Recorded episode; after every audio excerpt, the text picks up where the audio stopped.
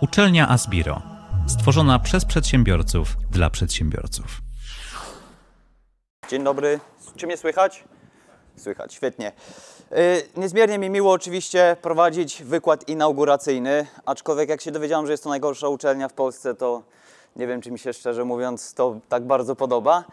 E, Ale no oczywiście jest to przykre to, co Kamil powiedział, ale my wiemy, że my robimy swoje. My jesteśmy ludźmi, którzy zmieniają świat i tak naprawdę jest mi niezmiernie miło, że ja tworzę jakąś tam małą cegiełkę w tym całym ruchu. E, Jestem za Zbiro związany już wiele, wiele lat. E, Ja mam swoją pasję w dzieleniu się wiedzą. E, Ja też się uczę, cały czas zdobywam wiedzę i wtedy, kiedy coś przetestuję i sprawdzę, że działa, to wtedy ubieram to w jakiś wykład i się tym dzielę. Ej, Tutaj jeszcze, przepraszam, taka mała e, sprawa techniczna. Ja tylko przełączę z powrotem tam, gdzie miało być.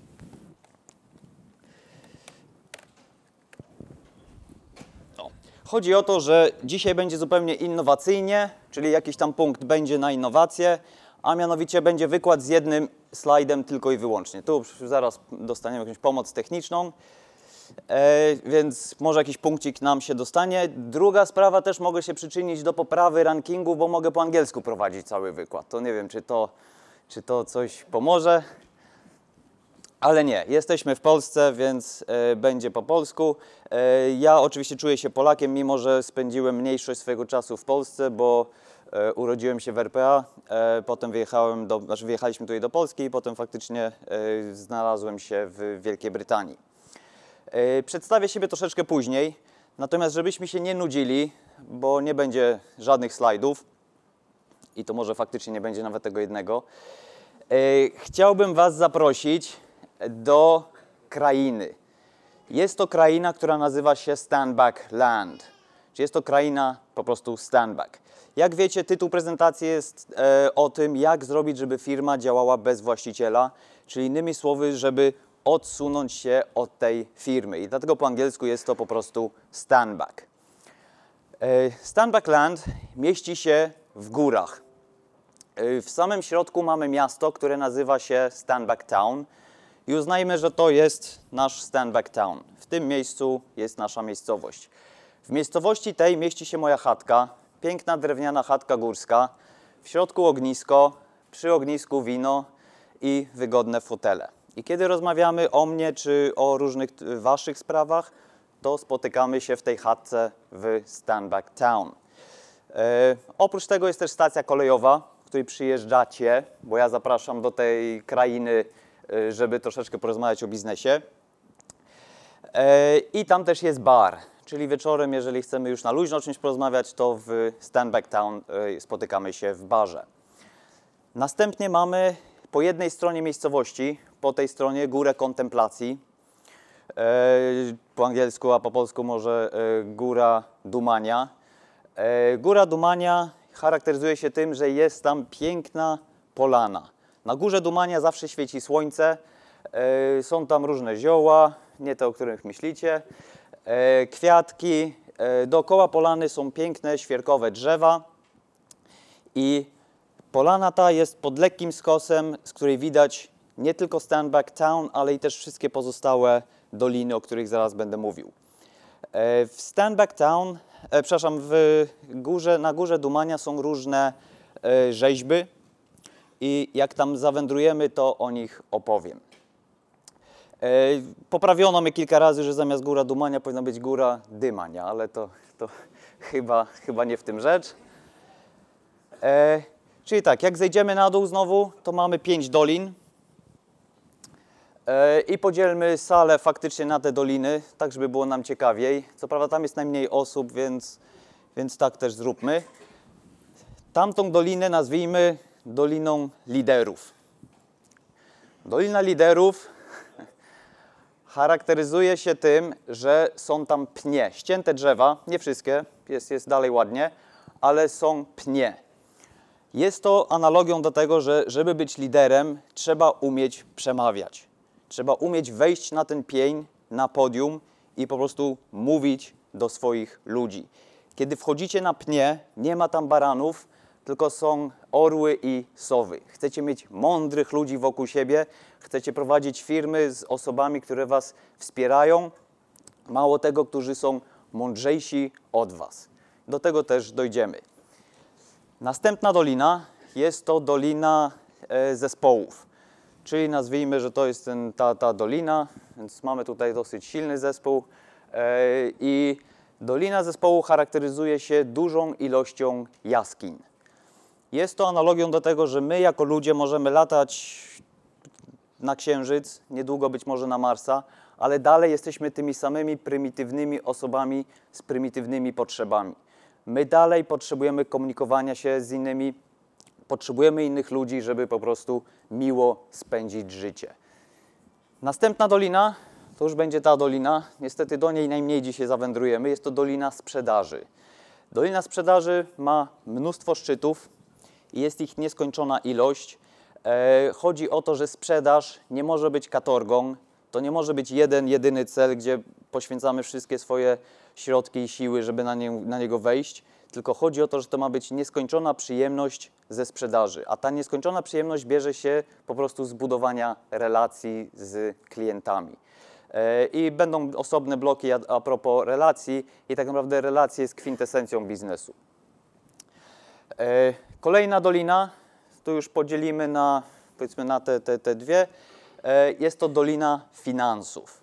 Dolina ta ma mnóstwo jeziorek, stawów i jest to analogia przepływu pieniędzy w firmie. Jak spadnie deszcz, to spadają pieniądze. Szkoda, że tak nie jest pięknie w życiu, e, ale jeżeli nam klienci płacą, to jest tak jakby po prostu spadał ten deszcz. Na końcu doliny jest oczywiście odpływ i jeżeli więcej wypływa z tej doliny niż nam wpada deszczu, to wody ubywa w stawach. No i oczywiście odwrotnie, jeżeli mniej nam wypływa niż przybywa, no to wtedy poziom wody się podnosi. Jest to oczywiście analogia do e, środków finansowych w firmie. Ostatnia dolina z pięciu jest to dolina e, systemów. Dolina systemów ma bardzo strome ściany, są to ściany wspinaczkowe.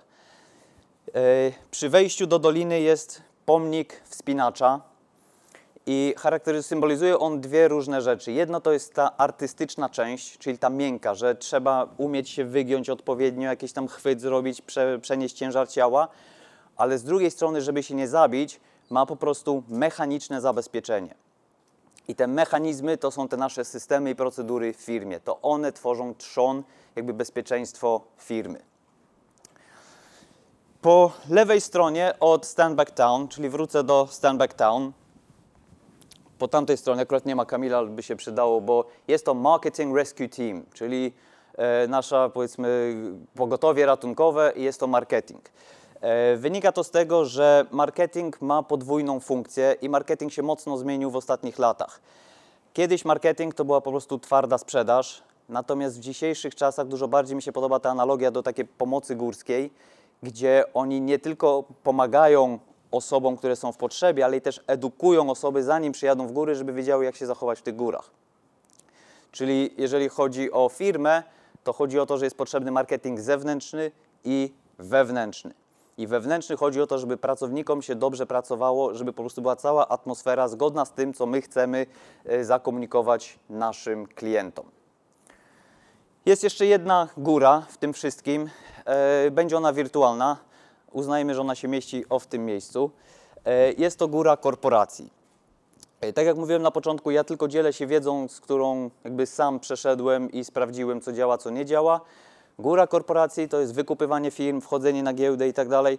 Ja póki co sam eksploruję tą górę, więc za dużo o niej nie powiem, aczkolwiek parę miesięcy temu udało mi się wykupić konkurencyjną firmę, więc już gdzieś tam jestem e, powiedzmy na tej górze, ale dopiero jak ją zdobędę, dopiero wtedy będę mógł faktycznie powiedzieć dokładnie, co jak e, się tam odbywa, jak, jak na nią wejść. No dobrze, czyli czy podoba Wam się ta kraina? Czy ktoś domyślił się może, gdzie się ta kraina znajduje fizycznie? Zdradzić Wam czy nie?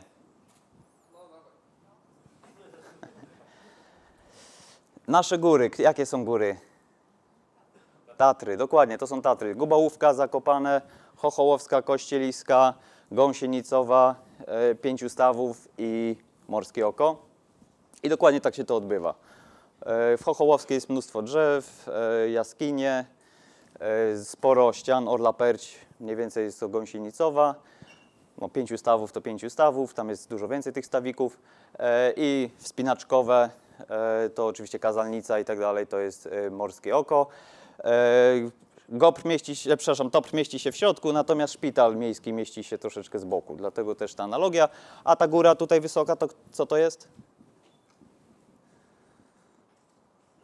Między, między Zakopanem a Giewont, dokładnie, tak, to jest Giewont. No dobrze, to teraz tak, zapraszam Was do e, Standback Town, do mojej chatki, gdzie troszeczkę opowiem o sobie. Tak jak mówiłem, urodziłem się za granicą, urodziłem się w RPA. Moi rodzice lekarze, zresztą moja mama gdzieś tam jest e, z tyłu, bo zajmuje się moją małą córeczką. E, wyjechali jako lekarze, tam też się urodziłem i po około 10 latach wróciliśmy do Polski. Następnie tutaj e, wiadomo szkoła. Ja ukończyłem Politechnikę Warszawską, Wydział Mechanicznej Energetyki i Lotnictwa i też Wydział Inżynierii Produkcji, a to dlatego, że mnie wojsko bardzo fascynowało i tak naprawdę wszystko, co robiłem, było po to, żeby dojść, no, dołączyć do wojska i interesowała mnie tylko i wyłącznie pozycja oficera i dlatego e, aplikowałem na, do wojsk, Wyższej Szkoły Oficerskiej w Wrocławiu, natomiast niestety ze względu na podwójne obywatelstwo nie mogłem zostać przyjęty. I po pierwszej aplikacji stwierdziłem, że pojadę do Wielkiej Brytanii tylko na dwa lata, jak każdy emigrant, każdy jedzie na dwa lata. E, z tym, że nie jechałem po to, żeby zarobić, tylko tak naprawdę, żeby wydać wszystkie zarobione pieniądze na certyfikaty, bo mi brakowało certyfikatów. Mogłem skakać na spadochronach, mogłem się wspinać po górach, mogłem różne inne rzeczy robić, nawet strzelanie i tak dalej, ale nie miałem na to papierów. A wojsko lubi papiery i tak naprawdę najgorsze było w tym, że nie, nie miałem żadnego papieru na angielski. No angielski wiadomo w Polsce był dosyć ważny w tamtych czasach, zresztą do tej pory jest. E, No i bez certyfikatu to mój poziom był po prostu zerowy, więc po to wyjechałem i faktycznie praktycznie każdy tydzień spędzałem gdzieś w terenie, żeby się certyfikować i bardzo dużo się uczyłem e, angielskiego. E, Natomiast po roku stwierdziłem, że ponieważ raz mnie odrzucono, szanse, że mnie odrzucą ponownie no, są dosyć wysokie. Więc planem B było faktycznie założenie firmy i miałem to szczęście, że jak trafiłem do Anglii, to e, po czterech dniach e, zostałem zatrudniony przez firmę inżynieryjną, która robiła wszystko. To był problem właścicieli firm, którzy nie potrafili powiedzieć nie. I to taka bardzo ważna jakby nauczka też dla Was, jeżeli macie ten problem. Musicie wiele razy powiedzieć nie, żeby komuś powiedzieć tak w tym, czym jesteście najlepsi. I jest to bardzo trudne, bo jest to kuszące. Ktoś do Was przychodzi praktycznie z gotowym projektem, gotowe pieniądze. Niestety trzeba uciąć, powiedzieć nie, ja się tym nie zajmuję. Ale to taka mała dygresja. Ale dzięki tej firmie poznałem wiele, powiedzmy, takich mini sektorów w całej tej branży in- inżynieryjnej. I jeden z sektorów, który mi się strasznie spodobał, to była ta wspomniana stal. E, A to dlatego, że pracując na budowach w czasie e, studiów, nauczyłem się, że ja uwielbiam, jak coś powstaje, ale jestem beznadziejny, jeżeli chodzi o detale. Czyli innymi słowy, ścianki gipsowe, stawanie ścian, bomba, natomiast potem e, no, szlifowanie tego i malowanie, to niestety już tego nienawidziłem. I dokładnie tak jest ze stalą. Zaczynamy dzisiaj od czystej kartki papieru, za tydzień, za dwa stoi cała konstrukcja z dokładnością do 1 mm, czyli w inżynierii to jest, to jest praktycznie w ogóle się nie liczy. E, I, I tyle. I my znikamy, wchodzą następne ekipy i już potem polerują to wszystko tak, żeby to ładnie wyglądało. E, Oprócz tego zszokowało mnie zacofanie tego rynku. E, Po studiach człowiek się uczy o wszystkich robotach, o maszynach sterowanych numerycznie i trafiłem na rynek, gdzie po prostu wszystko było robione ręcznie. Czyli dosłownie miarka, jakieś tam do przekreślania, e, punktak, e, ręczne wiertarki. I nie mogłem uwierzyć, że tak ten rynek działa. I dopiero potem wraz jak gdyby z biegiem lat odkryłem, że jestem tak naprawdę przedsiębiorcą, że uwielbiam wprowadzać innowacje, uwielbiam coś zmieniać, uwielbiam robić odwrotnie niż wszyscy do tej pory ro robili. Niektórzy mówią, że jestem takim łososiem, że jak strumień płynie w tą stronę, to ja pod strumień, e, ale to jest oczywiście domena wszystkich przedsiębiorców, więc ci, którzy tutaj znaczy, rozumieją o czym mówią, znaczy, że macie w sobie po prostu żyłkę przedsiębiorczą. O przedsiębiorcach będziemy więcej mówić, e, jak będziemy w Dolinie Liderów. E, No i faktycznie tak się stało, że drugą, e, moją aplikację odrzucono, więc od razu dosłownie następnego dnia dałem wypowiedzenie z firmy i założyłem swoją firmę. Początki oczywiście były trudne. Tak jak Kamil mówił, faktycznie pierwszą dostawę robiłem na rowerze, ale nie, nie o tym chciałem rozmawiać, bo to nie czas na to. E, Dużo się szkole, tak jak mówiłem, tydzień temu byliśmy z zespołem zarządzania w, e, w Los Angeles na pewnym szkoleniu. I tu i taka uwaga, na pewno się z tym spotkacie. Fajnie, że wy tutaj przychodzicie. Natomiast problem jest taki, że jak wy tylko się szkolicie z całej firmy, to wy po każdym weekendzie, po każdym zjeździe będziecie mieli wizję o tutaj. Wrócicie w poniedziałek do firmy i spotkacie się z betonem.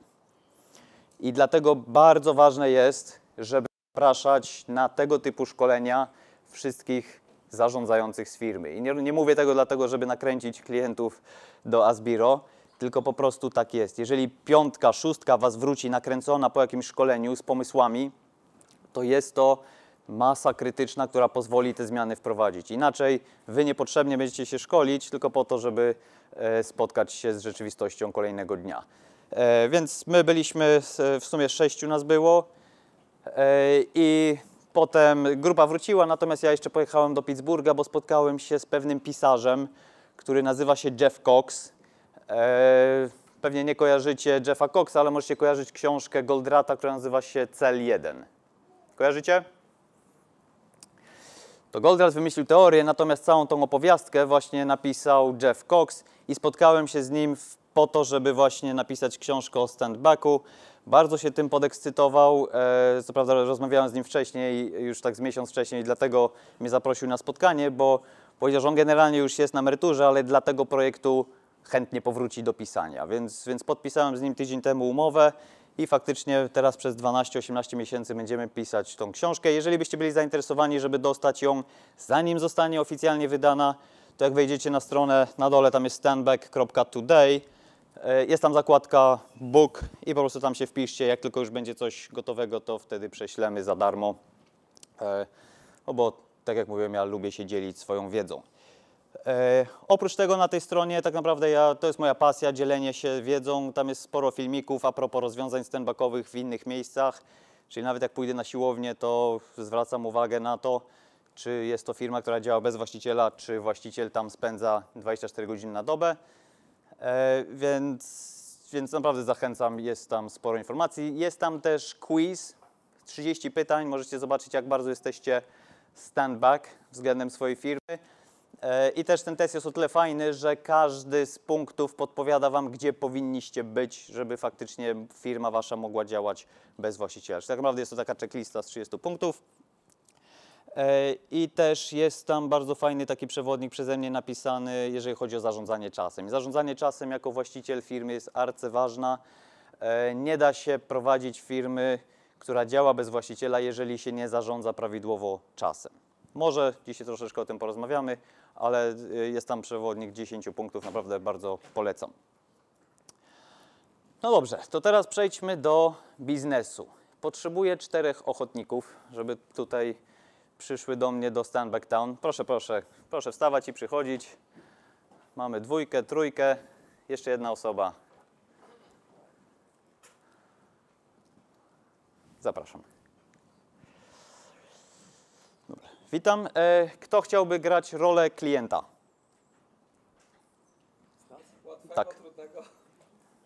Naszego klienta, czyli przyjemnego. Dobra, to zapraszam klienta tutaj. Jak masz na imię? Piotr. Piotr, witam Cię Piotrze. Witam. Dobrze, na razie tych osób nie ma w firmie, więc jakbyś mógłbym Was poprosić, żebyście tam stanęli troszeczkę z boku. Ja jestem właścicielem firmy, bo jestem w czymś dobry. Postanowiłem założyć firmę lub też znajomi mi podpowiedzieli albo rodzina, słuchaj, jesteś w tym dobry, nie pracuj dla tego idioty, załóż swoją firmę.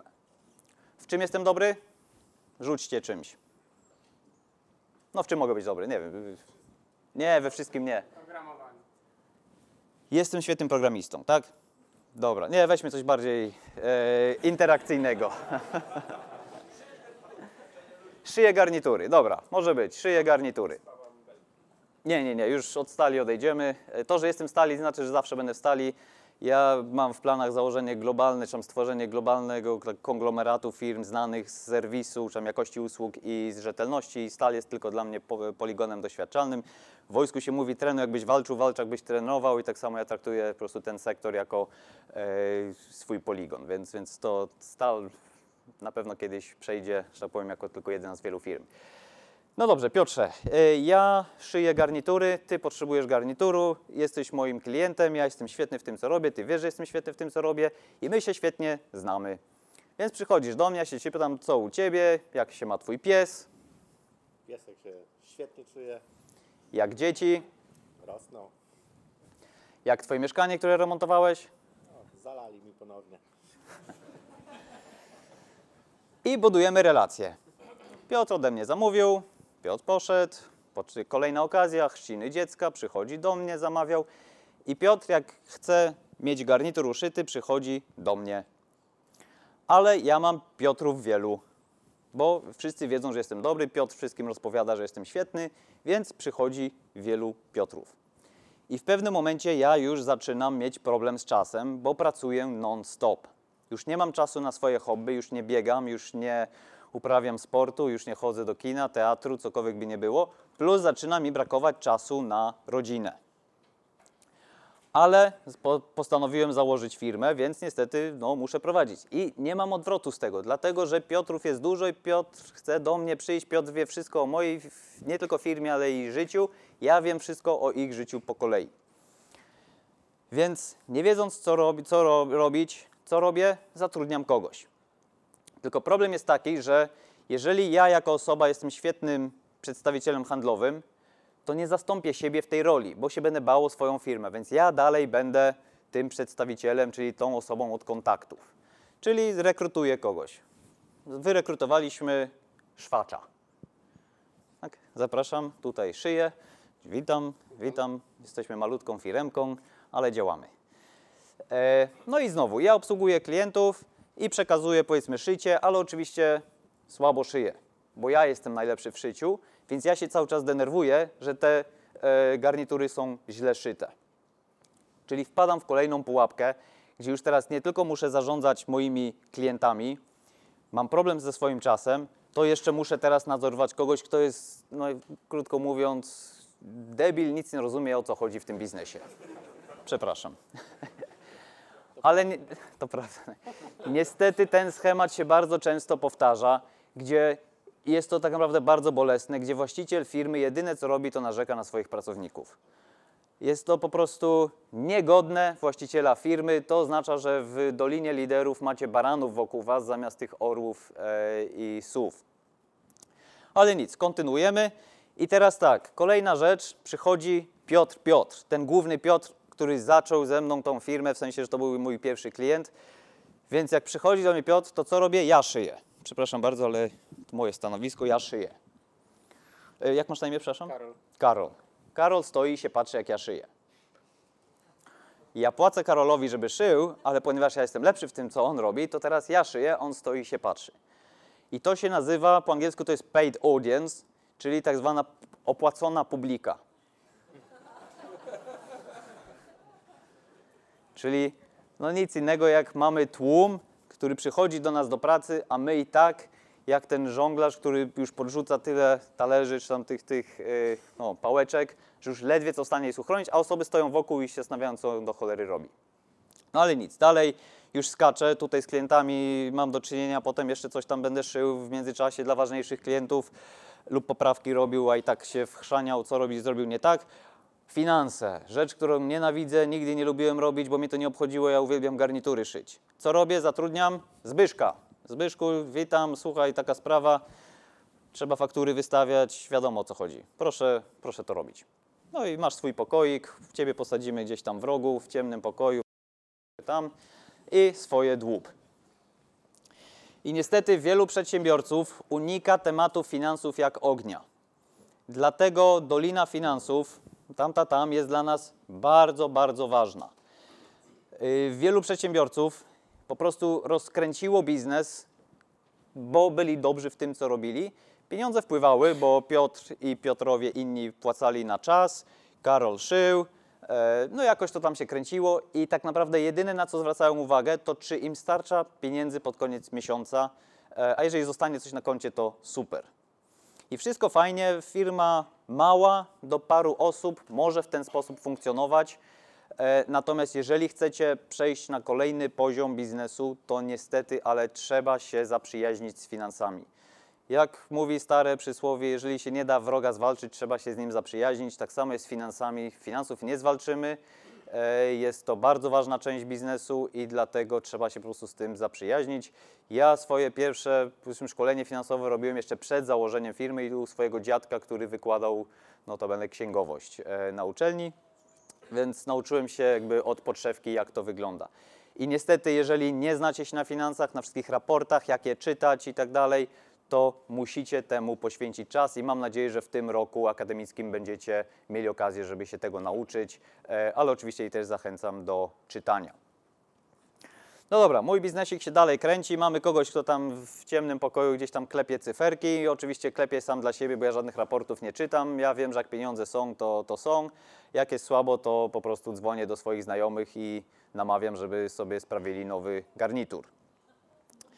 No dobra, ale do tej pory zawsze jeździłem wozić te garnitury do swoich klientów, więc brakuje mi teraz czasu na to, więc zatrudniam kierowcę, który ma na imię... Karol. Karol też. Dobra, mamy dwóch Karoli. Dobra, do góry nogami jest plakietka, więc nie pomaga. I takich mam rzetelnych pracowników.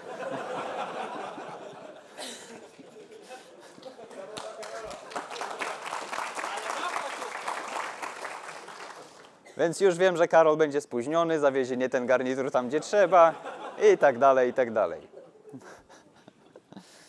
To nie było planowane tak w ogóle. I tak wygląda moja firma. I teraz mam wielki problem, bo jestem w pułapce, z którego nie ma praktycznie wyjścia. Mam pracowników, których nie lubię. Mam klientów, których kiedy, kiedyś lubiłem, przestałem lubić, bo mi ciągle zawracają głowę. Co chwilę coś chcą, co chwilę mi się coś pali. Ja wiem najlepiej jak szyć, więc co chwilę muszę ja wskakiwać na, na, na maszynę. Karol jeździ nie w tą stronę, więc muszę ja jeździć. U nas po prawej siedzi. No właśnie. E, więc jak trzeba pojechać w sobotę rano albo w sobotę wieczorem, bo się coś śpieszy, no to ja wskakuję w furgonetkę i ja zawożę. I tak dalej, i tak dalej. I jest to typowy obraz przedsiębiorca, przedsiębiorcy. E, nie myślcie, że jest to odosobniony przypadek. Praktycznie każdy przedsiębiorca tak rozwija swój biznes. Poniedziałki najczęściej są na pogrzebach. W poniedziałki na pogrzebach, no tak. E, I jest się po prostu niewolnikiem w swojej własnej firmie. Ja czasami podaję, jak już będziemy mieli wykłady w ciągu roku, to Wam będę pokazywał różne przykłady. Najpiękniejsze są przykłady, gdzie ktoś mieszka na górze, a na dole ma restaurację. To niczym się nie różni od obozu w Oświęcimiu. Śpi się na górze, pracuje na dole. Już, już nie ma praktycznie wyjścia z tego. E, I jest się oczywiście znanym z tego, się dobrze gotuje, więc już jest się w ogóle uwiązany. Oczywiście nie ma mowy o wakacjach, e, dni wolnych i tak dalej. No dobrze, więc nie wiedząc co robić, zaczynam panikować i tak naprawdę wiele osób nic z tym nie robi, tylko całe życie w ten sposób przeżywa, będąc naprawdę w bardzo, bardzo trudnej sytuacji. Jest to jedna z najgorszych możliwych sytuacji, oczywiście wiem w 100% jak to jest, bo byłem w takiej sytuacji, przechodziłem swoją depresję, miałem dobre pieniądze, pieniądze pieniędzy, których praktycznie nie spodziewałem się, że będę mógł tak szybko zarabiać, natomiast w ogóle mi nie dawały te e, pieniądze szczęścia e, i wiedziałem, że robię coś nie tak. I dla mnie takim punktem odniesienia był Richard Branson, który ma ponad 400 firm. I stwierdziłem, że cholera, Richard Branson nie ma 10 par rąk, 10 głów, ani 10 par nóg. Nie jest znany z tego, że ma IQ wyższe niż przeciętny człowiek, więc on po prostu fundamentalnie robi coś inaczej niż ja. I w ten oto sposób zacząłem się kształcić w tym kierunku, że tak naprawdę firma powinna działać bez właściciela. No to w takim razie tak zróbmy. E, Kogo tutaj mogę prosić? Kolejny ochotnik, już ostatni. Zapraszam. Jak widać, nie jest tak strasznie w Stanback Town, więc zapraszam. I wreszcie robię ruch, którego się zawsze bałem. Zapraszam. Jak masz na imię? Paweł. Paweł, witam Cię. E, Od razu Cię tu poproszę i ja uciekam na razie. Radźcie sobie.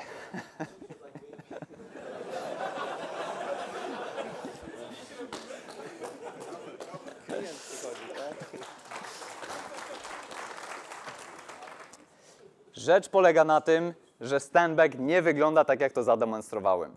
To nie o to chodzi, że szukamy kolejnego frajera, który zastąpi nasze, naszą pozycję, którą znienawidziliśmy.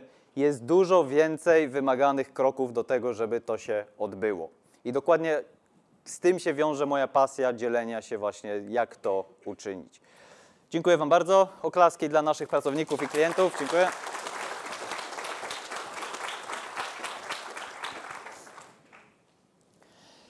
Jeżeli chodzi o statystyki, to e, firm w tej sytuacji, w której mówiłem, jest 90%.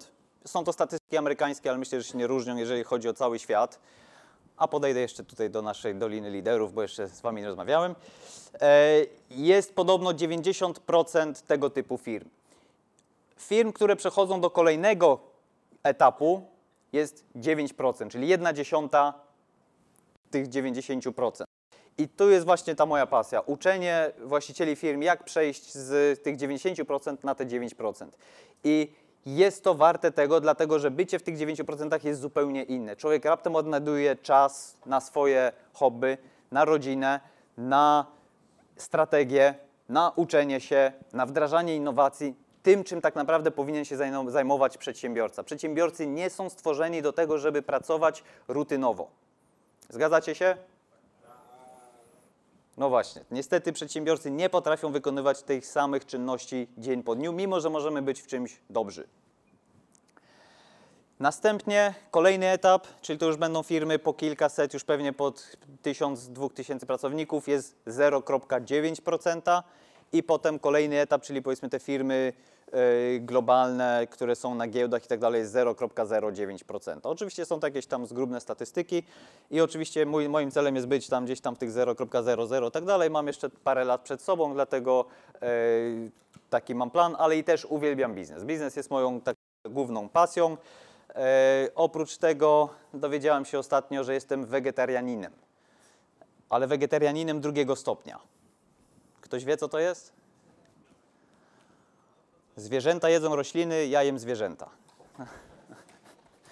E, Uwielbiam mięso pod każdą postacią, wykonuję, znaczy robię swoje kiełbasy, wędzonki i tak dalej, więc to jedna z moich pasji. E, Oprócz tego też biegam na orientację. Nie wiem, czy ktoś biega na orientację? Uwielbiam ten sport, dlatego że jest to Toyota Production System w praktyce. E, Jest się tutaj, punkt jest tam i trzeba tam jak najszybciej się dostać. Nie, nieważne, czy ja polecę dookoła budynku, czy tamtędy, chodzi o to, że mam jak najszybciej tam się dostać. I to jest w telegraficznym skrócie Toyota, e, czy tam cały Lean, żeby jak najszybciej osiągnąć cel. Dlatego uwielbiam ten sport, e, bo samo bieganie mnie szczerze mówiąc nudzi, mimo że oczywiście sporo biegam po to, żeby trenować do, do biegów. No dobrze, to teraz tak. Byliśmy w Standback Town, to teraz wybierzmy się na naszą górę kontemplacji. E, tak jak mówiłem, jest tam kilka takich różnych rzeźb. E, pierwszą rzeźb, do której podejdziemy, jest to rzeźba, nie rzeźba, a powiedzmy przedmiot, huśtawka deskowa. Wiemy, co to jest? Deska, po środku e, podpora i się po prostu buja. W polskim nie ma odpowiednika, po angielsku jest to tak zwane seesaw. E, I ta huśtawka deskowa ma symbolizować fakt, że my możemy narzekać na to, co robimy, że biznes jest ciężki, że mamy głupich pracowników itd., itd., ale pamiętajmy, że my jesteśmy w bardzo komfortowej sytuacji. Mamy co jeść, mamy gdzie spać. Tak naprawdę to, o czym rozmawiamy, to jest jak zarabiać pieniądze, czyli my siedzimy po jednej stronie tej huśtawki deskowej. I w momencie, kiedy zaczniecie narzekać, że wam nie idzie w biznesie i tak dalej, uświadomcie sobie te wszystkie tragedie, które są na świecie, głód, gdzie ludzie umierają, nie mają co do garnka włożyć i tak dalej. Czyli jest to taka troszeczkę lekcja pokory, że my możemy narzekać, że coś idzie nie tak w firmie, ale tak naprawdę jesteśmy bardzo, bardzo i to bardzo uprzywilejowani. Więc to, tak jak mówię, bardziej chodzi o pokorę. Kolejny przedmiot, rzeźba, jest to hantel. Zwykły hantel. Każdy wie, co to hantel. Na siłowni ich nie brakuje. E, Jest to odniesienie do faktu, że natura jest stworzona w taki sposób, że żeby zrobić dwa kroki w przód, trzeba najpierw zrobić jeden krok w tył. Jak pójdę dzisiaj na siłownię i zacznę pompować bicepsa, to jutro nie podniosę nawet e, butelki z wodą. Ale za 3-4 dni będę mógł większy hantel podnosić. Tak działa natura, więc tak samo jest w przypadku standback. Jeżeli chcecie wskoczyć na kolejny etap w firmie, niestety musicie się liczyć z tym, że przez jakiś czas będzie jeszcze gorzej niż było. I wiem, że to brzmi strasznie. Jak się dowiedziałem, że będę musiał jeszcze więcej pracować, to się załamałem, ale było to warte tego. I taki proces standback zajmuje około jednego roku.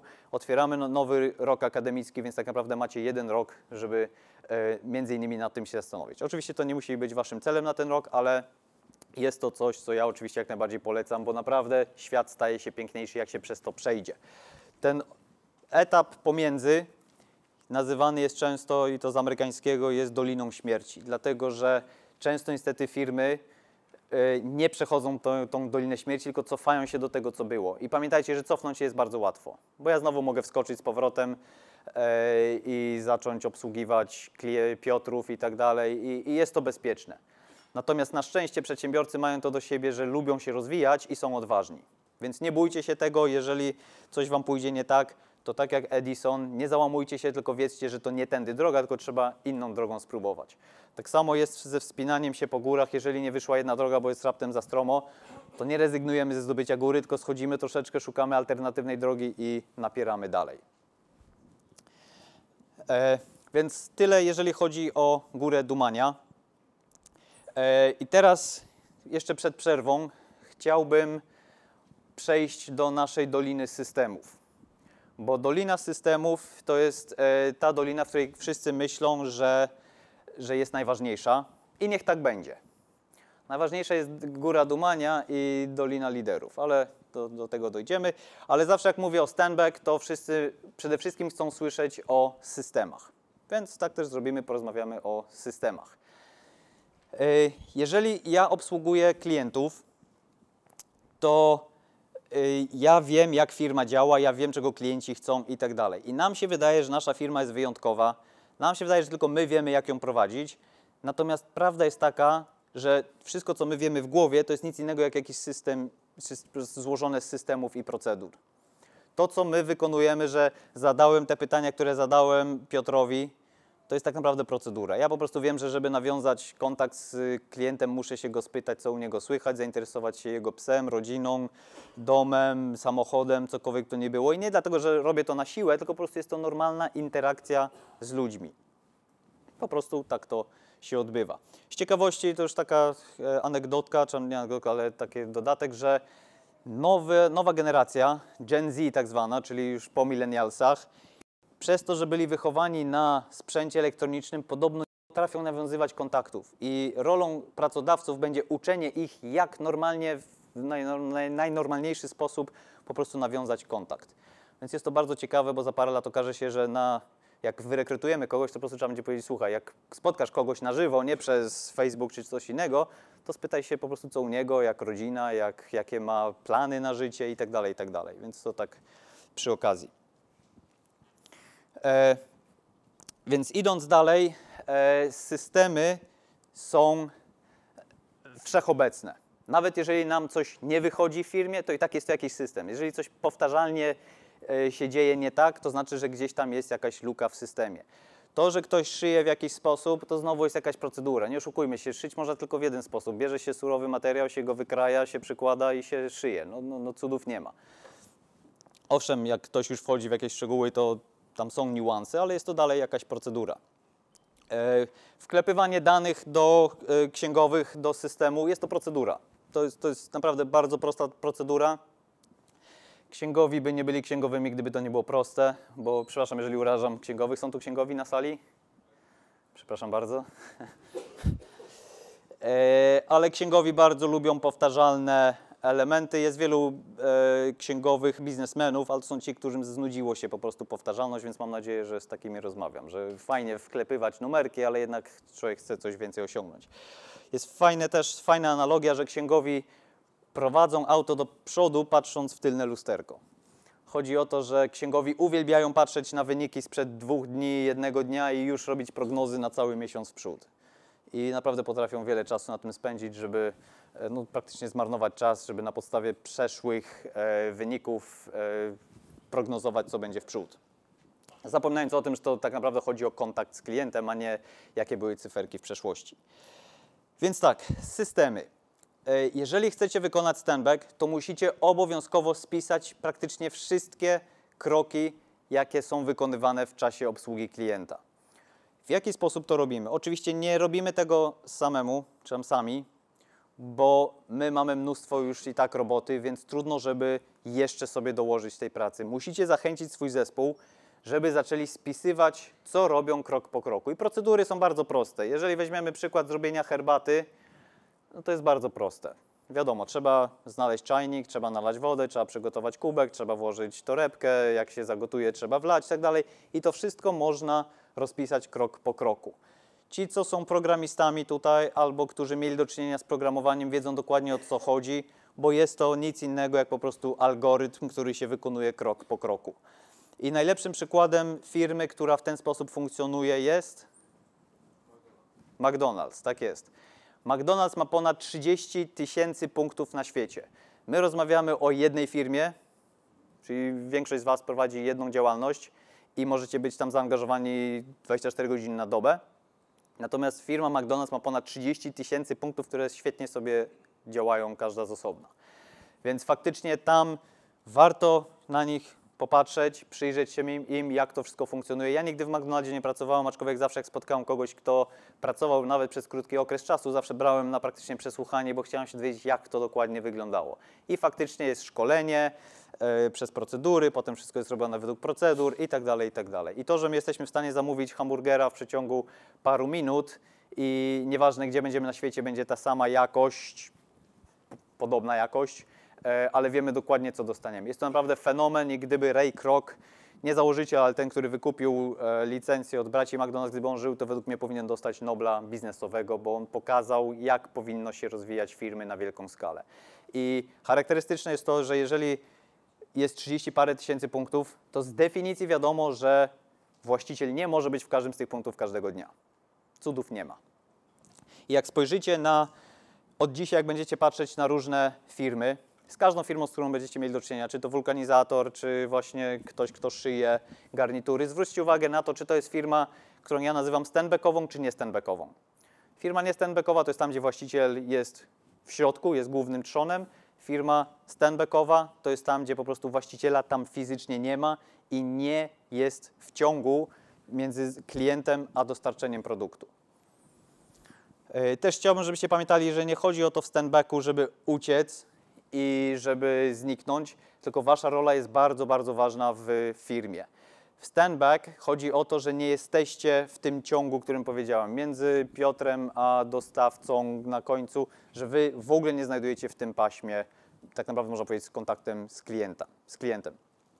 Oczywiście wskazane jest kontaktowanie się z klientem, ale tylko po to, żeby się dowiedzieć, czy nasz produkt, nasz, nasza firma dobrze funkcjonuje. Z tym, że trzeba dosyć, uwa- e, dosyć uważać, żeby nie stało się tak, że jak klient nas zapozna, to pan będzie- wiedział, że jakikolwiek problem to musi do nas uderzyć. Więc tak. E, systemy budujemy w ten sposób, że najłatwiej jest przygotować kartki A6, czyli jest to kartka A4 złożona cztery razy, przepraszam, dwa razy i takie coś powstaje.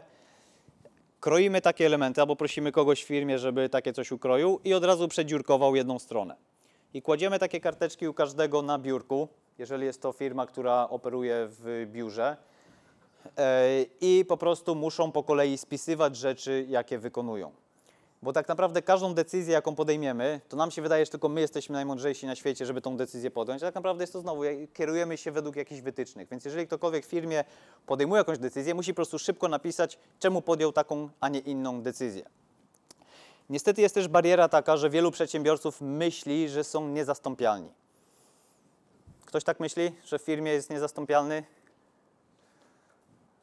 Chwała, że się przyznałeś, bo tak naprawdę każdy z nas by podniósł rękę, ale nie wypada, więc, więc tego. Ale sami wiemy, że my dla siebie wiele znaczymy i my myślimy, że nigdy nikt nie zrobi tej roboty lepiej niż my. No bo, bo tak jest. E, ja zawsze zadaję pytanie, ale to przy mniejszym gronie, przy takim gronie będzie trudniej, więc skomplikuję pytanie. Czy ktoś z Was był we wszystkich trzech państwach? Japonia, Kanada i Singapur.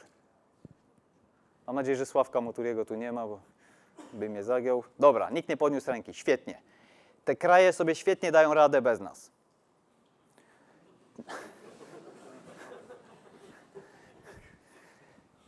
Czyli niestety, ale świat daje sobie radę bez naszego wkładu i niestety nasze firmy, mimo że dla nas są tak wyjątkowe, nie są, my nie, nie, nie oznacza, że my jesteśmy niezastąpialni, ani że nie da się kogoś innego wprowadzić, kto będzie równie dobrze, a może nawet lepiej prowadził naszej firmy. Więc jak sobie pomyślicie następnym razem, że nie zostanie to nigdy tak dobrze zrobione, jeżeli ja tego sam nie zrobię, czy sama nie zrobię, to przypomnijcie sobie moje pytanie. Nigdy nikt, nikt z Was nie był w tych trzech państwach, a te kraje sobie nieźle radzą. E, Jeżeli chodzi o pracowników fizycznych, to spisywanie procedur niestety wygląda troszeczkę inaczej, bo jak im damy e, takie karteczki, to niestety nie chodzi o to, że nie będzie im się chciało, tylko chodzi o to, że jak człowiek pracuje fizycznie, to nie ma nawet ochoty się oderwać od tego, co robi, żeby teraz wziąć długopis do ręki i zacząć coś zapisywać. Więc z nimi trzeba troszeczkę inaczej i najlepiej tutaj skontaktować się z jakąś uczelnią i poprosić o staż studentów i w ramach stażu, żeby po prostu spisali tego typu procedury. Ja tutaj przyniosłem nasze procedury z mojej firmy, są, niektóre są stare, niektóre nowsze. E, Na przerwie śmiało sobie przeglądajcie. E, Generalnie jedna procedura powinna zająć jedną stronę. E, Część jest też po polsku, część po angielsku, ale zobaczycie, że o, na przykład tu jest procedura, w jaki sposób pakować, powiedzmy, śruby, czy tam cokolwiek to jest. I w ten sposób powinna wyglądać firma. I teraz zamiast brać nowe osoby, która przez 6 miesięcy będzie się uczyła na podstawie błędów, jak nie robić rzeczy, plus spowoduje mnóstwo frustracji u nas, bo, bo nie robi tego i jak ten debil czy debilka nie potrafi się domyśleć, robić. Więc dajemy taką instrukcję na początku i od razu wiadomo, według czego ma robić, jakie są oczekiwane standardy. Na firmę standbackową, czy tak naprawdę nawet na naszą teraz, trzeba spojrzeć w ten sposób, że ma to być maszyna. Ma to być maszyna, która działa bez nas jako tej, tego kluczowego elementu. My jesteśmy tylko i wyłącznie mechanikami, którzy raz na jakiś czas przychodzą i dają kapkę oleju w kluczowych elementach. Taka jest nasza rola w biznesie. Więc maszyna ta nie może się składać z nas, będąc, będącą kluczowym elementem. Maszyna musi być osobnym tworem, który działa bez nas. Czyli tak, mówiliśmy jak tworzymy procedury. Zamierzamy, tam powinno się mieć 90% operacji spisanych w procedurach. Nie łudźmy się, że cała firma będzie w 100% opisana, bo zawsze się coś zmienia. Zawsze jest jakiś wyjątek, zawsze coś się dzieje. E, I tak naprawdę dobrze, że tak się dzieje, bo jeżeli by tak nie było, to by ludzie zaczęli od nas odchodzić z firmy, bo praca by była nudna, by była strasznie mechaniczna. Więc te 10% to jest ten moment, kiedy dajemy pracownikom okazję do podjęcia jakiejś decyzji. I tutaj jest bardzo ważna rzecz, wspomnę to tutaj, aczkolwiek to się wiąże też z doliną zespołów, a mianowicie jeżeli my jesteśmy naszymi superbohaterami w firmie, czyli tak jak tutaj mieliśmy pracowników i klienta, jeżeli ja podejmuję co chwila decyzję, to wbrew pozorom to mi daje radość. I naukowo udowodniono, że przy rozwiązywaniu problemów e, wydziela się dopamina. Tylko, że robiąc to, zabieramy przyjemność z pracy naszym pracownikom, bo pracownicy przychodzą, dostają rozkazy, co mają wykonać i tyle. I my nawet nie dajemy im wolnej ręki, żeby mogli sami podejmować jakichkolwiek decyzji. Więc tak naprawdę w standbacku też chodzi o to, żeby przenieść podejmowanie decyzji na swoich pracowników. E, dzięki temu pod koniec dnia, jak na przykład wiem, zepsuła się maszyna do szycia i zamiast przyjść do mnie, Karol, to sam coś tam zaczął dłubać, to jak wróci do domu, to powie, wiesz co, żoneczka, popsuła się taka maszyna, ja tam potrafiłem sprytnie palce włożyć i nareperowałem i, i żeśmy dalej szyli. I taka osoba po prostu jest szczęśliwa. Jeżeli my wskoczymy, zaczniemy reperować, bo tylko my potrafimy reperować maszyny, to Karol wróci znowu smutny do domu, bo nic szczególnego nie zrobił, bo jak była, był jakiś problem, to kto inny się tym zajął. E, Więc mówię, jest to bardzo ważne, jest to demokratyzacja. Oczywiście ja nie, nie jestem zwolennikiem demokracji w 100% i tak samo jest w firmie. To nie o to chodzi, że teraz raptem cała grupa podejmuje decyzje, ale chodzi o to, żeby im przekazywać moc e, zadawania, e, rozwiązywania problemów. Teraz tak, jeżeli chodzi o systemy, to w standbacku największym problemem będziecie wy. Dlatego, że was będzie strasznie korciło, żeby jednak rozwiązać ten problem. Wy będziecie znali odpowiedź od razu, a wasz pracownik jeszcze nie zna. I po prostu łatwiej wam będzie wskoczyć i powiedzieć, dobra, dobra, to zrób to, to, to, to tak i tak. A cała sztuka polega na tym, żeby dosłownie trzymać się biurka i słysząc, że jest- jakiś problem, nawet między pracownikiem a klientem, trzymać się tego biurka i nie puszczać, nie, nie wskakiwać w, w ten problem, nie rozwiązywać go. Bo prawda jest taka, że nawet jeżeli pracownik podejmie złą decyzję, to się nauczy, że to była zła decyzja i zrobi dobrą decyzję. I mi też ułatwia pewnie takie spojrzenie. Zadaję sobie pytanie, co, co może się najgorszego stać, jeżeli pracownik popełni błąd. Jeżeli nie grozi komuś śmierć, to niech robi. No bo no, no co się może stać? No, spóźnimy się, no trudno, jest to jedna z naszych najważniejszych punktów, żeby się nie spóźnić, ale jeżeli się spóźnimy, to wtedy nauczymy się, co pracownicy się nauczą, co poszło nie tak i nauczą się w przyszłości, co zrobić, żeby znowu się nie spóźnić. I w ten sposób budujemy zespół e, orłów i sów e, w Dolinie e, Zespołów. Najważniejsze pytanie, jakie możemy zadać, kiedy ktoś do nas przychodzi, jest: pracownik przychodzi do nas z problemem, trzeba zamówić papier toaletowy. Gdzie zamawiamy papier toaletowy? Bo tak też w wielu firmach bywa, że właściciel trzyma kontrolę nad wszystkim. Najważniejsze pytanie, że odpowiedź nasze na takie pytanie jest odpowiedzieć na pytanie pytaniem, a mianowicie, co ty byś zrobił, zrobiła, gdyby mnie tu nie było? I to zdanie, to pytanie sobie zapamiętajcie, bo jest tak naprawdę jedno z podstawowych przy standbacku, że my dajemy do zrozumienia, że nasi pracownicy są elokwentni, że potrafią podejmować decyzje, plus my jako właściciel pozwalamy im podjąć decyzję, plus mówimy im, że mają prawo się pomylić. Też trzeba spojrzeć na naszych pracowników troszeczkę inaczej, a mianowicie nasi pracownicy to nie są ułomni ludzie. Oni mają swoje rodziny, czyli potrafili znaleźć żonę, zorganizować ślub, e, mają dzieci, potrafili wychować, potrafili kupić sobie auto, potrafili sobie kupić mieszkanie. To są kompetentne osoby. Natomiast my niepotrzebnie traktujemy ich jak nieuków e, i gorszych od nas, których my musimy kontrolować. E, Często popełniamy błąd i dlatego bardzo ważne jest, żeby posiadać tego typu instrukcje. Przy wprowadzaniu nowej osoby mówimy im, jeżeli czegokolwiek nie wiesz, przyjdź do mnie. Popełniamy ten błąd? Wiem, że nie. E, Niestety jest to je- jedno z głównych zdań, które pada przy wprowadzaniu nowej osoby. My automatycznie stawiamy siebie w pozycji nie standbackowej, czyli jeżeli jakikolwiek jest problem, to przyjdźcie do mnie. E, Czy są tutaj nieprzedsiębiorcy, a menadżerowie, którzy pracują w innych firmach? Wszystko, o czym mówię dzisiaj, dotyczy menadżerów tak samo jak przedsiębiorców. To jest dokładnie to samo. Jeżeli jest menadżer, który jest wszechwiedzący i ma tylko naśladowców, niestety wiele nie osiągnie tym zespo- e, takim zespołem. E, wróćmy do naszej doliny systemów. Czyli tak, mamy procedury, czyli wiemy, co jak robimy, jest to powielalne, możemy przekazać naszym pracownikom, nowym, którzy przychodzą, w jaki sposób to robić. Plus to, co jest ważne, jeżeli coś pójdzie nie tak, to zamiast tylko między nami to omówić, wracamy do naszych systemów i wprowadzamy tam zmiany. To nie może być tak, trzeba coś zmienić. I wtedy nie zarządzamy tylko ludźmi, ale zarządzamy procedurami. I zarządzanie procedurami jest dużo łatwiejsze, bo to jest kartka papieru, która wszystko przyjmie. Oczywiście potem trzeba to wszystko przekazać pracownikom.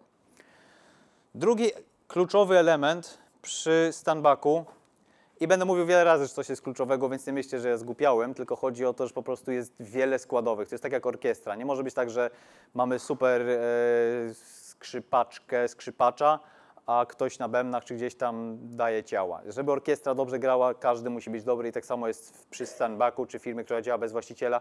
Wiele, wiele mechanizmów musi po prostu odpowiednio działać. Ale tak, drugi kluczowy element to jest struktura organizacyjna firmy. Niestety nie da się zbudować firmy dużej, a tak naprawdę nie oszukujmy się, wszystkim nam zależy na tym, żeby firma się rozwijała. Nie da się zbudować dużej firmy, nie mając struktury organizacyjnej.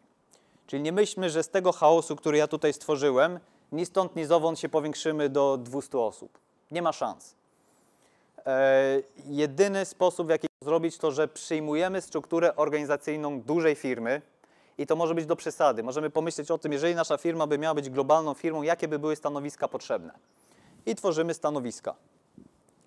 I oczywiście na początku, kiedy mieliśmy trzech pracowników plus siebie, niemożliwością jest, żeby zatrudnić raptem nie wiem, 50 osób, tylko robimy tak, że do danego pracownika przypisujemy kilka stanowisk. Może nawet być 10 stanowisk. Czyli jeżeli wiemy, że w przyszłości w dziale, w dziale handlowym będzie powiedzmy 5 stanowisk, każdy za coś innego odpowiedzialny, to na początku to może być jedna osoba, która wykonuje wszystkie, wszystkie pięć stanowiska. Ale dzięki temu precyzujemy dokładnie, jakie są potrzebne e, stanowiska i kiedy nam się firma faktycznie zacznie rozwijać, będziemy wiedzieli, kogo następnego zatrudnić. Bo po prostu widzimy, jest pięć stanowisk, ta osoba najlepiej się sprawdza w tych dwóch, to zatrudnimy kolejną osobę do tych trzech stanowisk. I dzięki temu jest dużo łatwiejsza rekrutacja, bo wiemy dokładnie, na czym się chcemy skupić. Niestety firmy nie stand-backowe popełniają ten błąd, że poszukują omnibusów. Czyli najlepszy pracownik to taki, który wszystko potrafi. I niestety zmartwię Was, ale w ten sposób nigdy nie zbudujecie dużej firmy, bo potrzebujecie tak naprawdę dziwolągów, którzy są wyspecjalizowani w swojej e, działce. E, I tak jak wspomniałem wcześniej, e, i to się, ten temat się będzie przewijał, musicie zatrudniać osoby, które są lepsze od Was w czymś. Czymś, co jest potrzebne oczywiście firmie. Jeżeli zrobicie taki rachunek sumienia i spojrzycie na swoich pracowników i którykolwiek z nich jest słabszy we wszystkim, co jest potrzebne firmie od Was, niestety, ale jest na odstrzał. I wiem, że to zabrzmi drastycznie, ale taka jest prawda. I niestety budowanie firmy wymaga wiele nieprzyjemnych decyzji, nawet jeżeli jest to rodzina, nawet jeżeli jest to oddawny znajomy, a nawet czasami współzałożyciel, czasami trzeba takie decyzje podjąć. I tym się wyróżniają te firmy, które przechodzą przez ten próg 90% do kolejnego etapu. To są te, które potrafili podjąć drastyczne decyzje. Można być potem oskarżanym o to, że jest się niefajnym, że się e, krzywdzi ludzi, ale trudno. Jeżeli chcemy, żeby wiele innych osób miało szczęście z pracowania w tej firmie, niestety musi się to odbić na paru jednostkach. Tak, tak niestety jest. I nie jest to łatwe. E, też słyszałem kiedyś takie coś, że nie da się budować w nieskończoność firmy. Dobrze mi słychać? Coś przerywa? E, nie da się w nieskończoność budować firmy z tymi osobami, z którymi się spało na styropianie wcześniej. Coś, coś przerywa, tak? Przepraszam, chyba, chyba już, już będzie dobrze. Yy, Nieczęsto mówię, dlatego nie wiem, jak obsługiwać mikrofon. Nie, żartuję. Mówię wszędzie, gdzie mogę, lubię mówić. Yy, Jeżeli gdziekolwiek jest okazja, żeby mówić, od razu się zgłaszam, bo tak jak mówiłem, liderzy muszą przemawiać, bo to wy inspirujecie swój zespół. Ale do tego dojdziemy. Czyli tak, niestety, żeby budować firmę, trzeba się spotkać z wieloma sytuacjami, które są bardzo trudne, ale jak sami wiecie, na pewno mieliście do czynienia z sytuacją, gdzie zwolniliście pracownika, który niby był dobry, ale coś tam nie pasowało. Baliście się tego, ale po paru tygodniach, miesiącach okazało się, że to była najlepsza decyzja. I tak samo jest z tymi decyzjami. Ja też musiałem wieloletniego współpracownika, dyrektora i współudziałowca niestety zwolnić z korzyścią dla reszty. I jeżeli byśmy, bym tego nie zrobił, bym zawsze został tą mniejszą firmą, a tak to od razu pozwoliło nam to rozwijać na kolejny etap. Więc jeżeli są tutaj współpracownicy, wspólnicy, przepraszam, że Wam zepsułem e, e, dzisiejszy obiad, albo będziecie siedzieć w osobnych stołach. E, pytania wolałbym później. A, urwało przez mi mikrofon. E, że nie da się zbudować firmy, nieskończoność, z tymi samymi osobami, z którymi się spało na styropianie. Jest to oczywiście takie przysłowiowe, że na początku, kiedy się zakłada firmę, wiadomo, nie ma się luksusu, nie lata się biznes jetami i tak dalej, więc śpi się na tym przysłowiowym styropianie. I niestety te osoby, które na początku tworzyły ten duch innowacji i tak dalej, po jakimś czasie to się rozmywa. I to widać po wielkich firmach, że niestety założyciele, współzałożyciele często odchodzą dla dobra e, jakby firmy. I to nie o to chodzi, że to jest dla dobra jednostki, tylko chodzi o to, że to jest dla, dla dobra reszty pracowników w firmie. Plus wszystkich tych, którzy w przyszłości ta firma zatrudni. No dobrze, czyli tak, mamy naszą strukturę organizacyjną e, i naprawdę warto temu poświęcić trochę czasu.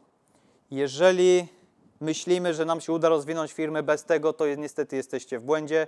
E, IBM jest podawany zawsze jako przykład e, firmy, która założyciel zrozumiał, że musi udawać, że jest firmą globalną, mimo że praktycznie zaczynał sam, sam w własnym garażu. I tak też jest z waszymi firmami.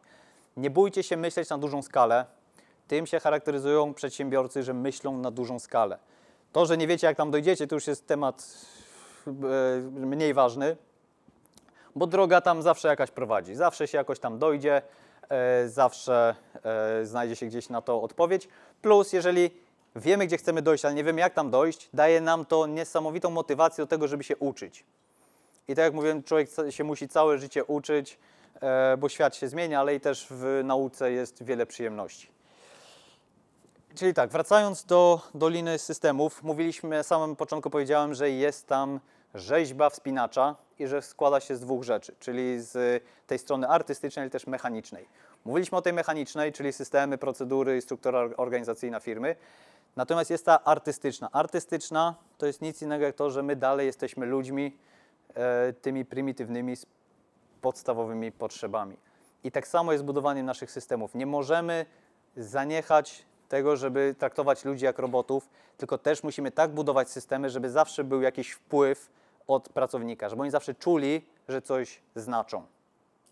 Bez tego niestety, e, tak jak mówiłem, to będzie mechaniczna praca i po prostu wasi pracownicy nie będą chcieli według tego iść. Plus jest inna sprawa, że jeżeli procedury są zbyt sztywne, tworzy się coś, co się nazywa biurokracja, a wiem, jak my reagujemy na biurokrację, gdzie po prostu nie da się pracować i potem pracownicy się boją podjąć decyzji, bo jedno procedura, jedna procedura mówi jedno, gdzie indziej jest napisane co innego i lepiej nie podjąć decyzji, bo i tak będzie źle. Więc naprawdę trzeba uważać. Ja oczywiście wiem to, bo wykonałem ten błąd.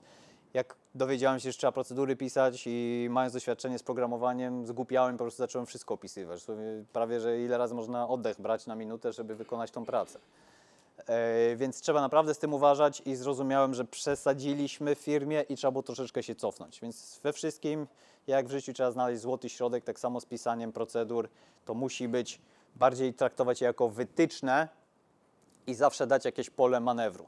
Jest fajny przykład podawany, gdzie leciał kiedyś pilot samolotu komercyjnego, czyli po prostu zwykły liniowy, i raptem stracili ciśnienie w kabinie, w całej, w całej kabinie. E, I pilot, nie zważając na to, co się znajduje pod nim, po prostu wiedział, że żeby uratować wszystkich na pokładzie, musiał zapikować w dół, żeby zlecieć do niższego pułapu.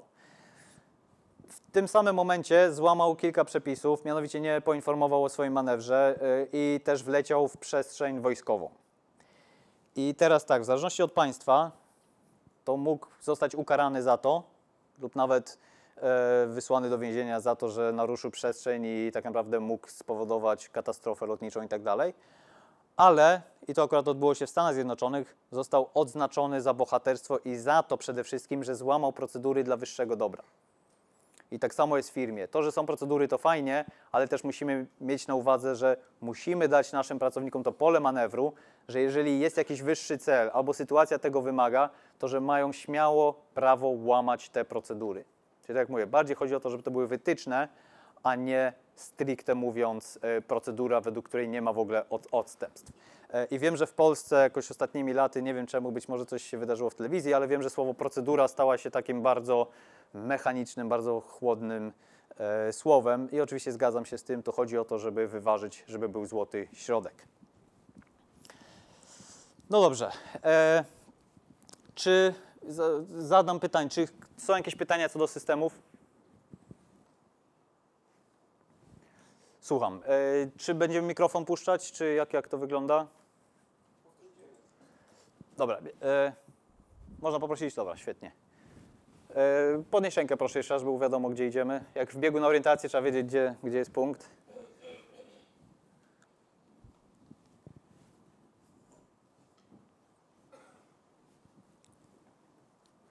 Takie pytanie, e, kiedy są wprowadzani do firmy nowi pracownicy, kto powinien zajmować się właśnie ich przeszkoleniem? Czy inni pracownicy stojący na podobnych stanowiskach, czy jakaś osoba przeznaczona do tego, żeby być właśnie takim menadżerem takiego nowego pracownika? E, e, trzymaj mikrofon, trzymaj, trzymaj. E, od razu was, wam pokażę, jak to się odbywa. Co ty byś zrobił, gdyby mnie tu nie było? Kazałbym mojemu pracownikowi, który do tej pory zajmował się takimi rzeczami, jeśli chce zdublować jego pracę, no to żeby nowy pracownik został przez niego przeszkolony do tej pracy. Na przykład. To, tak jak mówię, to jest dobry przykład, gdzie znasz odpowiedź jedną z wielu i, i jest równie dobra. Po jakimś czasie może się okazać, że jednak to nie działa. Albo na przykład rozwiniesz się trochę, będziesz miał osobę od HR-u, która wprowadza osobę. Tylko, że osoba od HR-u powinna wprowadzać bardziej, jeżeli chodzi o to, jakie wartości ze sobą niesie firma, jaki jest cel długoterminowy firmy i powiedzmy BHP i tak dalej. Ale w tym przypadku, jeżeli jest to faktycznie na danym stanowisku, to powinna być osoba, która się na tym stanowisku zna. Więc sam sobie odpowiedziałeś na pytanie. E, Są inne opcje? Czy są inne opcje? Jeżeli nie chcesz na e, cza- e, tracić dużo czasu, to tworzysz tego typu właśnie procedurę i żeby pracownik nie spędził cały dzień, przekazujesz taką procedurę i w ograniczonym tylko przykład zakresie czasu dana osoba może przekazać do Tak więc ja myślę, że korzystanie z tego typu procedur rozwiąże to Ja zakładałem, że procedury już są, dlatego że, że to już będzie tylko wdrożenie. Oczywiście muszą być procedury, jak to, jak to działa. E, jakieś jeszcze odpowiedzi? W sensie nie, nie pytania, tylko właśnie, czy są jakieś inne metody na to. Ktoś ma jakiś pomysł? No słuchajcie, musimy więcej punktów w innowacji zdobyć, więc lepiej tutaj ruszmy i tam, mógłbym Cię poprosić e, po środku. Jeszcze raz podnieś rękę, proszę.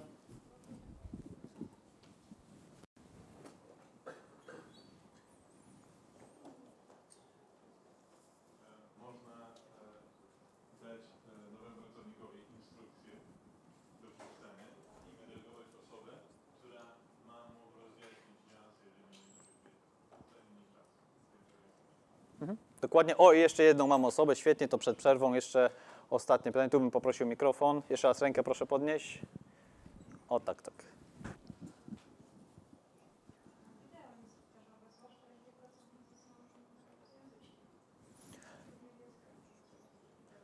Dokładnie, wideo instruktażowe, świetnie. I na tym też polega standback. Nie, nie mogę ja siebie traktować, że jestem mądrzejszy od Was, bo Wy jesteście mądrzejsi ode mnie. Jako zbiór tutaj ludzi jesteśmy w stanie wymyślić dużo więcej, niż gdybym ja miał stricte odpowiadać na jedno pytanie. Owszem, są niektóre rzeczy, które ja powiedzmy wiem, bo e, pasjonuje mnie proces standback, ale pokazuję Wam od razu w praktyce, jak to powinno wyglądać. Jeżeli ktoś z pracowników ma jakiś problem, zadaje pytanie, nie odpowiadajcie. Zapytajcie się, czy ktoś ma jakiś pomysł na to. Dokładnie tak to powinno się odbywać. E, To jest, tak jak mówię, ta demokratyzacja i tak dalej. I nieprzypadkowo, jak spojrzycie na standback, z lewej na górze jest logo, bo to, co ja tutaj stworzyłem, czy tam udawałem, że tworzę, ja stworzyłem takie koło, można powiedzieć, rowerowe, gdzie ja byłem na samym środku, a pracownicy byli na szprychach na końcu.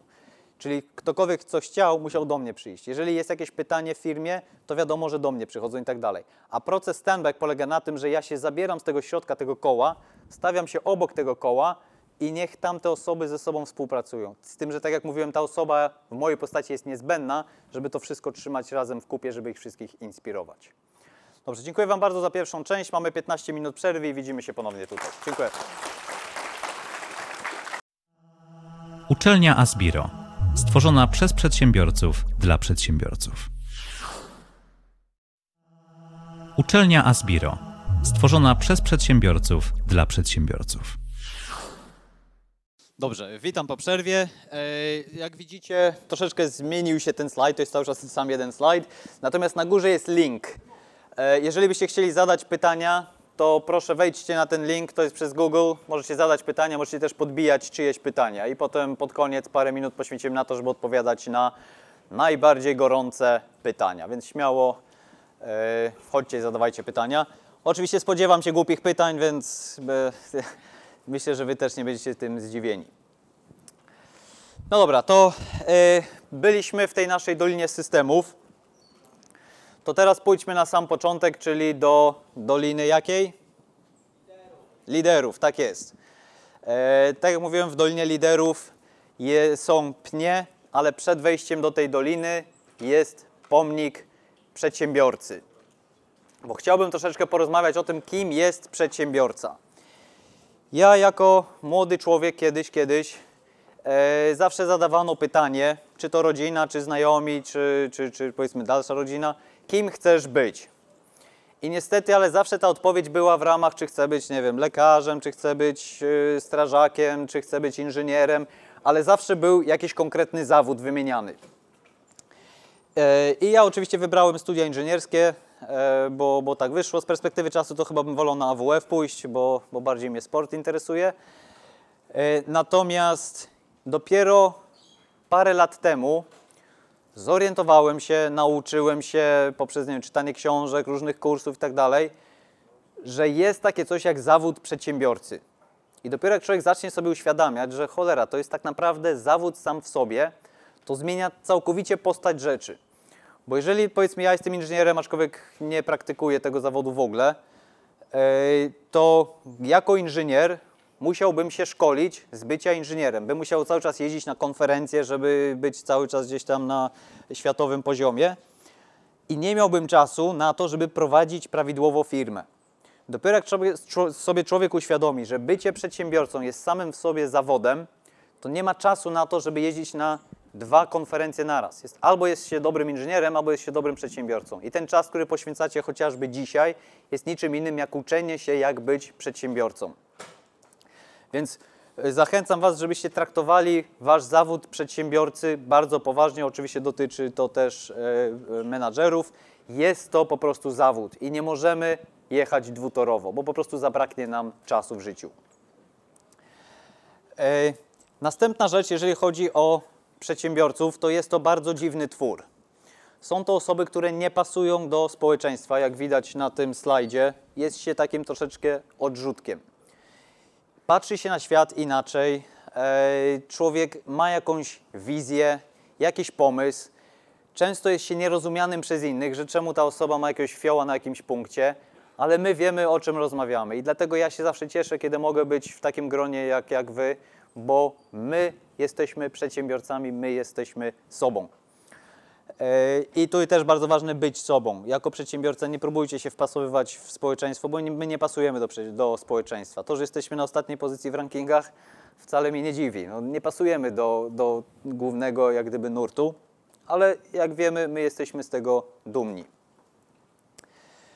E, więc bycie przedsiębiorcą nie ma nic wspólnego ze słowem przedsiębiorstwo, tak jak jest w Polsce uznawane. Ja bardzo lubię słowo angielskie entrepreneur, co prawda to pewnie pochodzi z, nie, z francuskiego, bo to za dużo samogłosek. E, dlatego, że entrepreneur to jest też visionary, czyli wizjoner. W Polsce niestety przedsiębiorca to jest osoba, która jest non-stop na telefonie, non-stop się śpieszy, autem jeździ o tak, bo się śpieszy ze spotkania na spotkanie, ma tysiące spraw na głowie. To nie jest przedsiębiorca w znaczeniu tego, jakim ja bym chciał, żebyście rozumieli jako ten wizjoner, tylko jest to po prostu no, biznesmen, po prostu ktoś, kto jest non-stop zajęty. Yy, Właściciel firmy standbackowej nie jest zajęty. Yy, To jest właśnie dziwne w tym wszystkim, że jak się zrobi standback, to ma się dużo, dużo więcej czasu. E, I tak jak mówiłem, dopiero wtedy człowiek się skupia na tym, na czym powinien się skupiać przedsiębiorca i jako zawód przedsiębiorca powinniście myśleć o strategii, o rozwoju, o możliwościach rozwoju, e, inspirowaniu ludzi i tak dalej, tak. Dlatego powtarzam, to jest samym sobie to jest zawód. E, I pamiętajcie o tym, że wy jesteście wizjonerami. Jeżeli jesteście, bo ja nie mówię, że wszyscy jesteście, ale jeżeli chcecie tak naprawdę osiągnąć to, do czego was wasza własna, powiedzmy, nie wiem, y, osobowość pcha, to oznacza, że musicie się czuć komfortowo w tym, że po prostu macie jakąś wizję i wy chcecie to osiągnąć bez względu na przeszkody. I to, że jest trudno w życiu, to tak musi być. Bo jeżeli by było łatwo, to by nie była ta statystyka, o której mówiłem, że 90% firm nie wychodzi poza e, standback, czyli jakby nie staje się firmą standbackową. Gdyby to było łatwe, to by wszyscy tak byli. I dlatego to musi być trudne, żeby była bariera przeskoczenia. To jest tak jak do jednostek specjalnych. Nie każdy się dostanie, tak naprawdę mało kto się dostanie i specjalnie, dlatego że się chce odrzucić wszystkich tych, którzy nie pasują, tylko elitarne grono zostaje. I tak samo jest tutaj. To jest proces, który sam z siebie eliminuje osoby, które po prostu do tego e, no, nie mają wystarczająco e, samozaparcia. Na szczęście przedsiębiorcy w moim znaczeniu, czyli wizjonerzy, są bardzo uparci. Zgadzamy się? Jakoś bez przekonania. E, ale niestety tak jest. My jak coś wiemy, to wiemy i nikt nam tutaj nie zmieni naszego zdania. I jest to niezbędny element do tego, żeby budować niesamowite firmy. Elon Musk, gdyby nie był uparty w tym, co robi już dawno, dawno by się poddał e, i tysiące innych właścicieli firm, y, dużych i mniejszych, ale to ta upartość, odwaga i ambicja spowodowała, że zmienili świat. E, I tak naprawdę dopiero biznes staje się fajny wtedy, kiedy jesteśmy w stanie coś zmienić na świecie. Jeżeli ja dalej szyję garnitury sam dla siebie, tak jak tam dla paru klientów, to niewiele zmieniam w tym świecie. Natomiast dla wizjonera najważniejszym, można powiedzieć, w biznesie jest to, żeby coś zmienić, żeby wprowadzić jakąś zmianę, tak żeby tysiące, miliony osób inaczej operowały. I bardzo fajnie o tym mówił Steve Jobs, który mówił, że on chciał zrobić dent on the universe, czyli takie wgłębienie we, wszechwie, we wszechświecie. On wiedział, że on w skali świata nic nie znaczy, ale przynajmniej jakieś tam małe wgłębienie zostawi po sobie i tak też uczynił. E, oprócz tego przedsiębiorcy niestety mają to coś, co prowadzi do pracoholizmu, a mianowicie lubią pracować. I dlatego bardzo trudny jest ten stand-back, bo często jest tak, że myślą, że jeżeli nie pracują, to że jest to zmarnowany czas. I bardzo Was proszę, ustrzegajcie się tego. Niepracowanie też jest dobre, wręcz przeciwnie, siedzenie i myślenie, bujanie w obłokach jest częścią pracy wizjonera.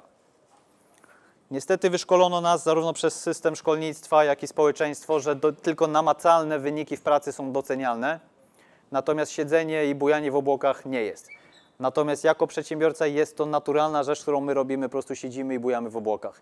I nie bójcie się tego robić, to jest część waszego zawodu. Tak samo jak część zawodu inżyniera jest powiedzmy wy- wyliczanie jakiejś tam konstrukcji, tak częścią zawodu y, wizjonera jest, żeby po prostu siedzieć i marzyć. I z tych marzeń bierze się ta cała energia, która jest niezbędna do tego, żeby wprowadzić jakiekolwiek zmiany we świecie. Więc jako liderzy jesteście niezbędni do tego, żeby inspirować swój zespół. Ale dopiero możecie być dobrymi liderami, którzy pociągną za sobą osoby, i przepraszam, że do Was się odnoszę, ale po prostu oni są liderami, wy jesteście zespołem. E, chodzi o doliny. E, dopiero Wy pociągniecie za sobą osoby, które będą ślepy za Wami szły wtedy, kiedy Wy macie wizję, macie do tego determinację, macie pasję, żeby inne osoby stwierdziły, że o kurczę, tu się coś fajnego dzieje, ja też chcę z tą osobą e, być w czasie tej podróży. E, Jest bardzo fajna analogia, to Jim Collins, nie wiem, czy, czy znacie, taki autor, badacz, e, powiedział, że w biznesie powinno być tak, że ta wycieczka sama w sobie, czyli ta podróż w autobusie jest przyjemna dla wszystkich, a nie sam cel. I tutaj fajny przykład też daje Simon Sinek. Znacie? Osobiście pewnie nie, ja też nie znam. E, Ale z tego, co on mówi, on podaje fajny przykład braci Wright i projektu rządowego, jeżeli chodzi o zbudowanie samolotu. Bracia Wright mieli po prostu wizję i pasję do tego, żeby coś stworzyć i ich interesowała ta podróż, czyli każdy jeden dzień dla nich był po prostu przyjemnością.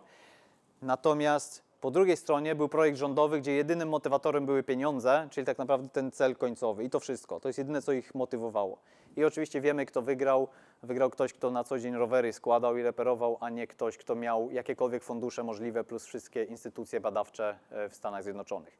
E, I to jest ta różnica, że nie trzeba motywować całego zespołu, nie wiem, pieniędzmi, czy tam jakimiś innymi namacalnymi rzeczami, tylko ta wizja jest dużo silniejsza niż cokolwiek inne. E, I znowu badania najnowsze wykazują, że milenialsi plus generacje, pokolenie Z ma problem z jakąkolwiek potrzebą istnienia. O ile kiedyś e, dla pracowników najważniejsze było po prostu, żeby znaleźć jakąkolwiek pracę, która płaci, tak teraz dla nich pieniądze są mniej ważne niż to, żeby znaleźć jakiś sens w życiu. I taka jest rola nasza jako liderów, jest, żeby pomyśleć o tym, co nas inspiruje i potem mieć tą energię i pasję, żeby faktycznie inspirować innych. I zobaczycie, że w przyszłości e, to jest coś, co e, nowi pracownicy będą wymagali, że będą czuli, że są częścią czegoś większego niż tylko i wyłącznie e, jakieś rzeczy przyziemne. I to jest olbrzymia, olbrzymia różnica, jeżeli chodzi o prowadzenie biznesu. I jest to taka troszeczkę, można powiedzieć, nowość w Polsce. Przedsiębiorca jest zupełnie inaczej kojarzony. Natomiast tutaj to musi być osoba, która jest poniekąd szalona, która ma taką wizję, że tłumy za tą osobą podążają. E, oczywiście to nie może być fałszywe, bo to nie może być jakiś cel. Jeżeli to jest cel finansowy, to na pewno będzie fałszywy, bo to nie pieniądze nas motywują w życiu, tylko coś zupełnie innego, przede wszystkim emocje. E, Więc jako liderzy musicie być po prostu zdrowi i na, na myśli zdrowie mam nie tylko jeżeli chodzi o zdrowie fizyczne, ale też jeżeli chodzi o psychiczne zdrowie. Żeby móc myśleć o rozwoju firmy, tworzyć coś wyjątkowego, Musicie mieć na to czas. Nie możecie być zaangażowani w tak zwaną bieżączkę. Dlatego tak bardzo kluczowe jest, żeby wykonać ten stand back, żeby móc poświęcić czas na to, żeby inspirować ludzi. I wielu wielkich przedsiębiorców mówi, mówiło otwarcie, że ich rola sprowadzała się tylko i wyłącznie do inspirowania swojego zespołu. Koniec, kropka. Nic więcej nie robili. Dzień w dzień po prostu chodzili, inspirowali, cały czas odnosili się do ich wielkiego planu i cały czas e, wałkowali jedno w kółko i to samo w powiązaniu z wartościami, jaka dana firma reprezentuje. E, Jeżeli chodzi o bycie liderem, są dwie rzeczy. Jedna rzecz to jest, żeby wiedzieć, do czego my zostaliśmy stworzeni, i o tym bardzo ładnie mówi Simon Sinek. Każdy z nas ma wrodzony talent. Niestety, system szkolnictwa w ogóle nie bierze pod uwagę, jakie są nasze naturalne talenty, tylko wymyślił sobie własny system oceniania, kto w czym jest dobry. Natomiast wasz talent może być zupełnie w czym innym, na przykład w budowaniu relacji. I jeżeli wy czujecie nieskończoną pasję z tego czegoś, to to oznacza, że to jest wasz wrodzony talent. I to jest ten moment, w którym wy robicie coś naturalnie i wychodzi wam to bardzo dobrze, tylko że wy nawet nie zwracacie na to uwagi, bo po prostu wy, wy, wychodzi wam to naturalnie łatwo. Natomiast inni podziwiają was za to. Z drugiej strony jest takie coś, że wy możecie podziwiać kogoś. Mówię, kurczę, ale ktoś ma i tak ja, ja na przykład mam, że wiele osób mnie podziwia, że ja mam tyle pasji do stali. I mam, dla mnie to przychodzi naturalnie. To jest dla mnie po prostu, ja rano wstaję, to już nie mogę doczekać, aż możemy coś dalej rozwinąć. Tylko, że mnie nie kręci sama stal, tylko to, że buduję czegoś, coś dużo większego. I, i mówię, dla mnie to jest naturalne, aczkolwiek inni myślą, że to jest coś nie wiadomo co, a dla mnie to jest tak banalnie proste, że aż mi wstyd. Bo jak porównam to, co ja nawet teraz o czym mówię w porównaniu do równań różniczkowych całkowych na całą stronę, no to to jest, no nijak się nie da porównać. Jest tyle mądrych osób, że, że naprawdę im czasami wstyd, że to, o czym mówię, to jest tak naprawdę e, tak banalnie proste. Ale to jest to, co ja naturalnie jakby mam. Dla mnie to jest mój, mój talent, to jest moja pasja, ja o tym mogę mówić w nieskończoność e, i tym się charakteryzuje wasza właśnie pasja. Jeżeli traficie na coś, co możecie w nieskończoność robić, to to jest właśnie to, do czego zostaliście stworzeni i nie zwracajcie uwagi na to, czy to jest e, coś, co jest powszechnie e, uznawane przez społeczeństwo, czy nie. Nie macie wpływu na to, w czym, macie, w czym jesteście naturalnie dobrzy. E, Czyli to była ta pierwsza część, wiedzieć do czego się zostało stworzone, natomiast druga część jako bycie liderem to jest właśnie mieć ten cel, ten ambitny cel, w jaki sposób my chcemy wpłynąć na zmianę świata. To nie musi być całego świata, to może być naszej lokalnej społeczności czy, czy osób, które my lubimy. Tak jak na przykład dla Kamila e, tym czymś jest stworzenie tej szkoły. To jest coś, co go motywuje w nieskończoność. On nie musi wstawać rano, oglądać super piękne auta na ścianie powydrukowane albo jakiś super piękne, y, piękny dom, żeby się motywować. To jest coś, co po prostu siedzi w nim e, i nikt z nas tego nie dorówna, nieważne jakbyśmy się starali. To jest jego naturalny talent, jego pasja. E, Przy okazji dopowiem, że wbrew pozorom tego, co wiele osób myśli, ja jestem wielkim przeciwnikiem całego ruchu motywacyjnego. Czyli dla mnie największym wrogiem jest Brian Tracy, bo uczy dokładnie odwrotnie niż to, o czym ja mówię. Ja dużo bardziej wolę to, co mówi Simon Sinek, żeby odnaleźć swoją własną pasję, bo jak to znajdziemy, to nikt nas nie musi motywować. To jest coś, co my naturalnie mamy w sobie. Natomiast cały ruch motywacyjny, to co troszkę ironicznie powiedziałem, że się wiesza jakieś auta, jakieś inne cuda i człowiek medytuje codziennie, żeby zjeść tą żabę po to, żeby w przyszłości było lepiej. Problem jest taki, że mamy bardzo mało czasu w życiu i ten czas ucieka. Jeżeli my sobie obiecujemy, że za 5 lat przez 5 lat będę się męczył, zarżnę się fizycznie, psychicznie i tak dalej, ale za 5 lat kupię sobie jakieś auto, no to jest to bardzo smutne i przykre życie. I niestety cały ruch motywacyjny w tym kierunku prowadzi, żeby się po prostu wziąć w garść i coś osiągnąć. I nie tędy droga. E, Jeżeli zaczniemy robić to, co naprawdę lubimy, to jest to dużo przyjemniejsze i dlatego nie wspieram tego ruchu całego motywacyjnego. I niestety z doświadczenia wiem, bo mam parę osób, które, czy tam znajomych, którzy y, są jak gdyby częścią tego ruchu motywacyjnego i to jest strasznie puste. Na zewnątrz wyglądają jak szczęśliwe osoby, a wewnątrz są bardzo smutnymi osobami, więc ja zupełnie się pod tym nie podpisuję. Dobrze, to mamy liderów. Czy jakieś pytania już są zadawane? Ja tylko zerknę. Aczkolwiek mam nadzieję, że nie popsuję niczego. Z ciekawości zobaczymy. Coś się pojawia, świetnie. Dobra. To teraz przechodzimy do kolejnej doliny. Jest to dolina e, zespołów. E, powtarzam znowu, logo Standback pokazuje, że to jest zespół. Nie osiągniemy niczego sami, plus nie my jesteśmy najmądrzejsi na świecie. Dopiero siła tkwi w zespole. E, W czasie przerwy jeszcze jedna odpowiedź padła na pytanie, które dostaliśmy wcześniej, a mianowicie, że można przygotować system szkolenia online dla nowych pracowników, włącznie z testami itd. itd. I na tym polega siła zespołu, że my kolektywnie dużo więcej wymyślimy niż ktokolwiek z nas z osobna w pojedynkę.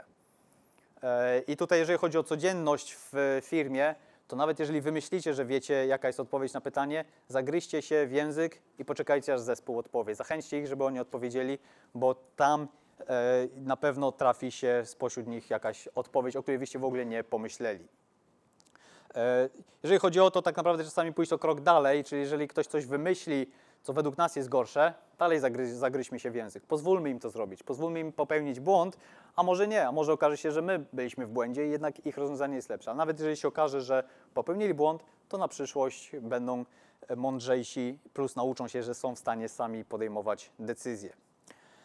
E, Jeżeli chodzi o zespół, to oczywiście musimy dotknąć tematu rekrutacji, bo mówi się o tym, że jest walka czy nawet wojna o talent.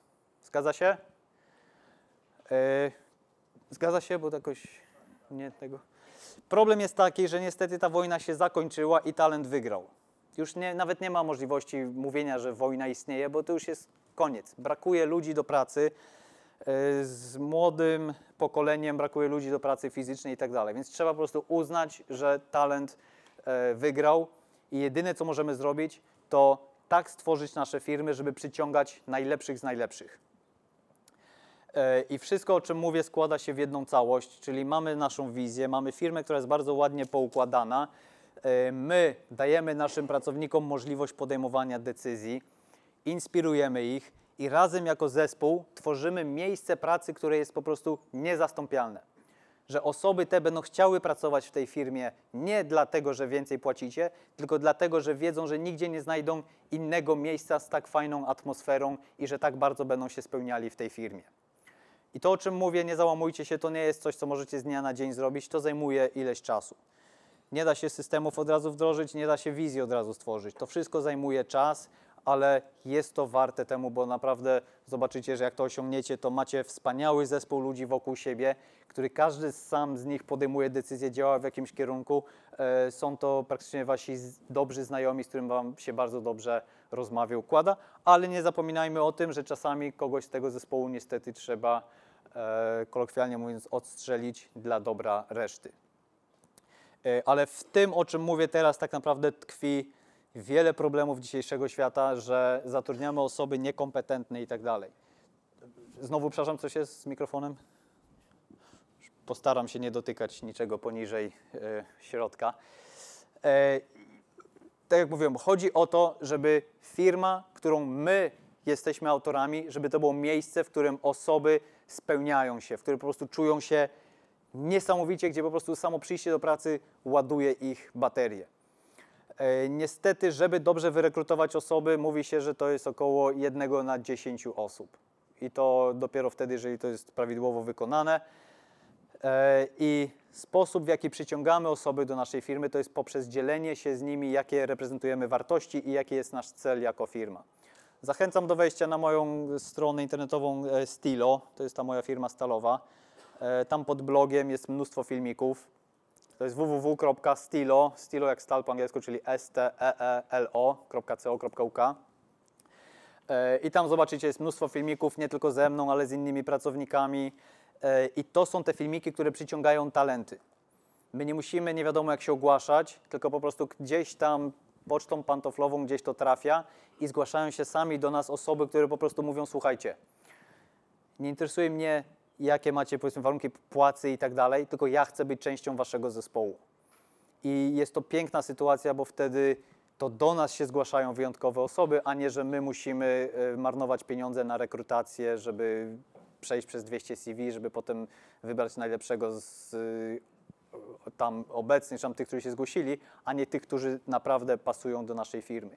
E, Jeżeli chodzi o naszą firmę, to zauważyliśmy, że osoby, które do nas pasują, zarówno jeżeli chodzi o klientów, jak i e, pracowników, i tak jak mówiłem na początku, marketing powinien być dwukierunkowy, czyli pracownicy i klienci muszą być tak naprawdę złożone z tych samych e, osób, w znaczeniu takim, że to samo ich motywuje w życiu. To mamy nasze wartości, tam mamy ich pięć, zachęcam do obejrzenia, ale oprócz tego mamy coś, co my nazywamy qualities, czyli takie coś dodatek. I osoby, które do nas pasują, to są osoby, które lubią się kształcić, mają otwarty umysł, które lubią sobie pożartować i którzy są inteligentni. I niestety, będąc w Anglii, troszeczkę się baliśmy tego ostatniego punktu, bo trzeba być dosyć politycznie poprawnym, ale stwierdziliśmy, że co będziemy udawać. Po prostu chodzi o inteligencję i koniec, kropka. Jeżeli ktoś jest nieinteligentny, to niestety do nas się nie będzie nadawał, bo, bo, bo tacy jesteśmy, jeżeli chodzi o osoby i tak samo chodzi o klientów. E, dobieramy sobie specyficznie klientów, tych, którzy do nas pasują i są to właśnie osoby, które widać, że lubią się kształcić, mają otwarty umysł, lubią się rozwijać, no i między innymi też są inteligentni. I to, co najbardziej nas jak gdyby cieszy, że też czasami lubią się pośmiać z czegoś. Czyli nasze spotkania są takie, że mówimy o czymś bardzo poważnie i potem ktoś coś wtrąci śmiesznego i wszyscy się śmieją i potem znowu wracamy do poważności i tak dalej. I to niestety jesteśmy my. Nie można powiedzieć, że to jest recepta na sukces w jakiejkolwiek innej firmie. To jest nasze wąskie grono, które się świetnie w tym sprawdza ale możecie popytać naszych pracowników i oni wam powiedzą, że po prostu oni nigdy nie byli w takiej firmie jak naszej. Ci, którzy pasują, bo część po prostu przychodzi i mówi, sorry, to nie dla mnie i odchodzą. I, i chwała im za to, bo, bo my nie chcemy wszystkich mieć wśród nas. I tu jest bardzo fajna analogia. Należałem do Związku Strzeleckiego Strzelec, który był założony przez Piłsudskiego. I tam było takie powiedzenie, że każdy może do nas dołączyć, nie każdy może wśród nas pozostać. I dokładnie jest tak w firmie, że naprawdę trzeba być bardzo ostrym i nie można zwracać uwagę na w sensie nie można prio- priorytetyzować doświadczenie i wiedzę bardziej niż to, czy ta osoba pasuje jako osobowość do naszej firmy. I tu jest niestety bardzo trudny moment, w którym na przykład mamy osobę, która jest świetna w tym, co robi, osiąga wyniki, ale na przykład oszukuje albo gdzieś tam coś kręci. I wtedy człowiek ma dylemat. No, jeżeli zwolnię tą osobę, bo jesteśmy firmą, która chce być transparentna i uczciwą, to pozbędę się osoby, która przynosi nam 50% zysku. I co robić? Jest straszny problem, bo jeżeli powiemy, że trudno, przymkniemy na to oko, to dajemy znać wszystkim innym firmie, że te nasze wartości to kamtyłka można potłuc, bo, bo one nic nie znaczą, bo ważniejszy jest wynik. I niestety, i to jest jedna znowu z, z sytuacji, w której trzeba podjąć twardą decyzję i taką osobę niestety wyrzucić z zespołu. To tak jak Big Brother czy inne reality show, jest fajna ekipa, ale kogoś trzeba wyrzucić. I niestety to jest ta sytuacja, gdzie niestety trzeba. I wbrew pozorom najczęściej jest tak, że nigdy nie jest tak źle, jak nam się wydawało. Myśmy, my możemy zakładać czarny scenariusz, jak się poz- pozbędziemy tej osoby, to świat się zawali. A się okaże, że dzięki temu ktoś inny wewnątrz firmy, który w 100% pasuje do nas pod względem wartości i osobowości, odżyje, nabierze skrzydeł i osiągnie jeszcze lepszy wynik niż tamta osoba wcześniej. Więc tak jak mówię, to ja wiem, że to nie jest łatwe, łatwiej to powiedzieć. Czasami człowiek ma kilka nieprzespanych nocy, zastanawiając się, czy kogoś zwolnić, czy nie, ale niestety, jeżeli chcemy zbudować firmę wyjątkową, gdzie ludzie kochają przychodzić do pracy, to niestety trzeba podejmować takie trudne decyzje. Dobrze, teraz e, przejdźmy do kolejnej doliny. Jest to dolina jaka? Sprzedaży. E, Będzie e, zupełnie osobny blok a propos relacji w biznesie. Sprzedaż jest niczym innym niż relacja. Idealny scenariusz jest wtedy, kiedy klient przychodzi do nas, bo zna jakiegoś naszego pracownika, z którym mu się świetnie rozmawia i rozmowa generalnie skupia się na czym zupełnie innym niż na produkcie, który sprzedajemy. Czyli jest to po prostu zwykła dyskusja i przy okazji gdzieś tam pada cena i przy okazji gdzieś tam odbywa się płatność i koniec. To jest idealny scenariusz. I pamiętajmy, że tu chodzi o to, żeby to było w formie stand-back, czyli żeby to nie był kontakt z Wami osobiście, tylko z Waszymi pracownikami. Oczywiście możecie zastanowić, znaczy zadać pytanie, no tak, a co jeżeli taka osoba odejdzie? No jest to jakieś ryzyko niestety, że taka osoba może pociągnąć ze sobą klientów, ale z drugiej strony, jeżeli byśmy ciągle zakładali, że ktoś może od nas odejść, to lepiej w ogóle nie rozwijać firmy, no bo, bo co chwila będzie strach. E, I tak samo było pytanie w czasie przerwy zadane, co jeżeli zbudujemy te procedury, wiadomo, że one są powszechnie dostępne, co jeżeli ktoś zabierze i stworzy własną firmę? Boimy się tego? Więc odpowiedź jest taka, że owszem, jest to jakieś ryzyko, ale jest to ryzyko, jeżeli jest to firma nudna, która nie ma nic innego, żadnego wyższego celu, żadnych wartości, tylko i wyłącznie jest skupiona na tym, żeby trzepać pieniądze. Jeżeli naszym motywatorem jest robienie pieniędzy, to wtedy faktycznie te osoby, które są u nas, nie będą chciały wśród nas pozostać na dobre i na złe, tylko stwierdzą, że dobra, to ja swoje założę i poprowadzę to lepiej. I słowo lepiej niestety daje do myślenia. Bo jeżeli ktoś z naszych pracowników widzi, że to, co my robimy, jest robione na jakimś poziomie, że ta osoba stworzy to lepiej, to niestety, ale prawda jest taka, że być może my coś nie robimy do końca dobrze i tamta osoba czuje, że jest w stanie coś lepszego wnieść. Więc kto wie, czy tamta osoba nie zatrudni Was w przyszłości, bo jeżeli potrafi coś faktycznie lepiej zrobić, to jest to poważne, e, poważne zagadnienie.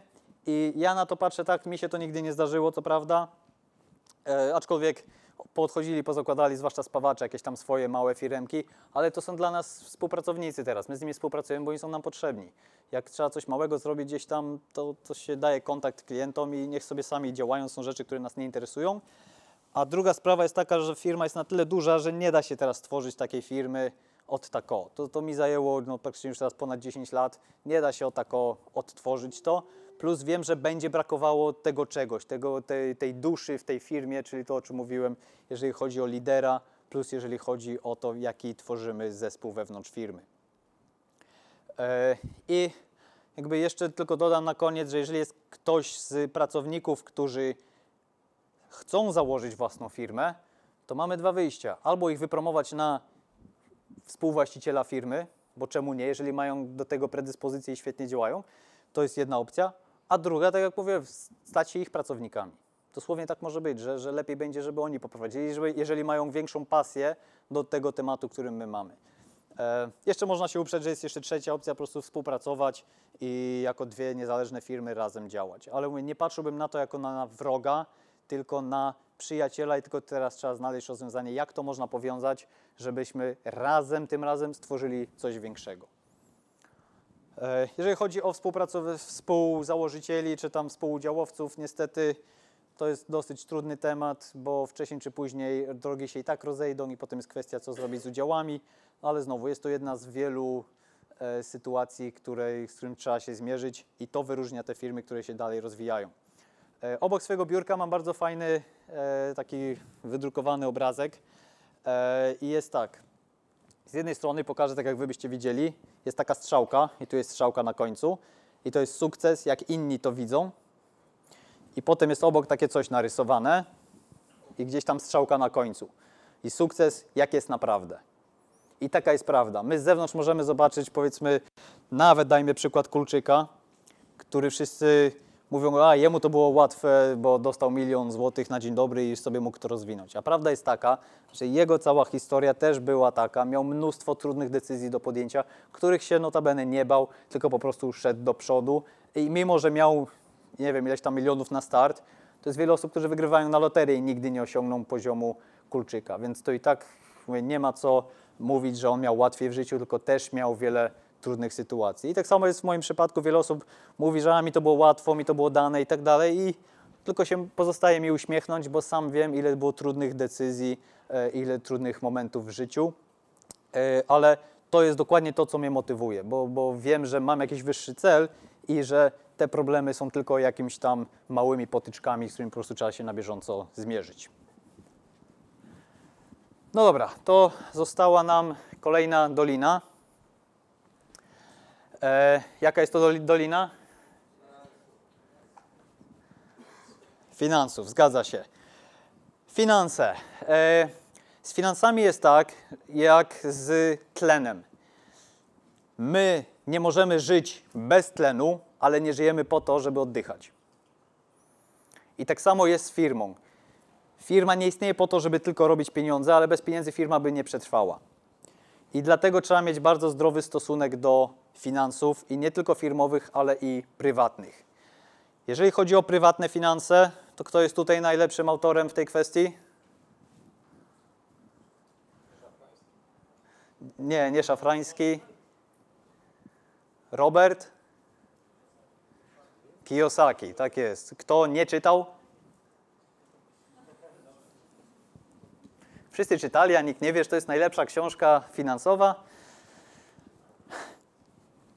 Robert Kiyosaki, oczywiście nie zamierzam streszczać książki, ale w bardzo prosty sposób przedstawił, jak działa mechanizm finansów. Jeżeli do tego dołożymy fakt, że to nie pieniądze dają szczęście w życiu, naprawdę otwierają nam się zupełnie inne możliwości. Jeżeli myślimy, że tylko i wyłącznie pieniądze są przyczyną szczęścia, to jesteśmy w wielkim błędzie i będziemy bardzo nieszczęśliwymi osobami. E, Maslow już dawno w swojej hierarchii e, już jakby zdefiniował, co nam daje szczęście i według mnie naprawdę lepiej nie mógł trafić. Czyli oczywiście potrzeby fizjologiczne i potem coraz wyżej idąc mamy coś takiego jak samorealizacja. I to jest to, co nam daje szczęście. Sami wiecie, że jako przedsiębiorcy czasami jak macie jakiś pomysł, to jesteście praktycznie niezniszczalni.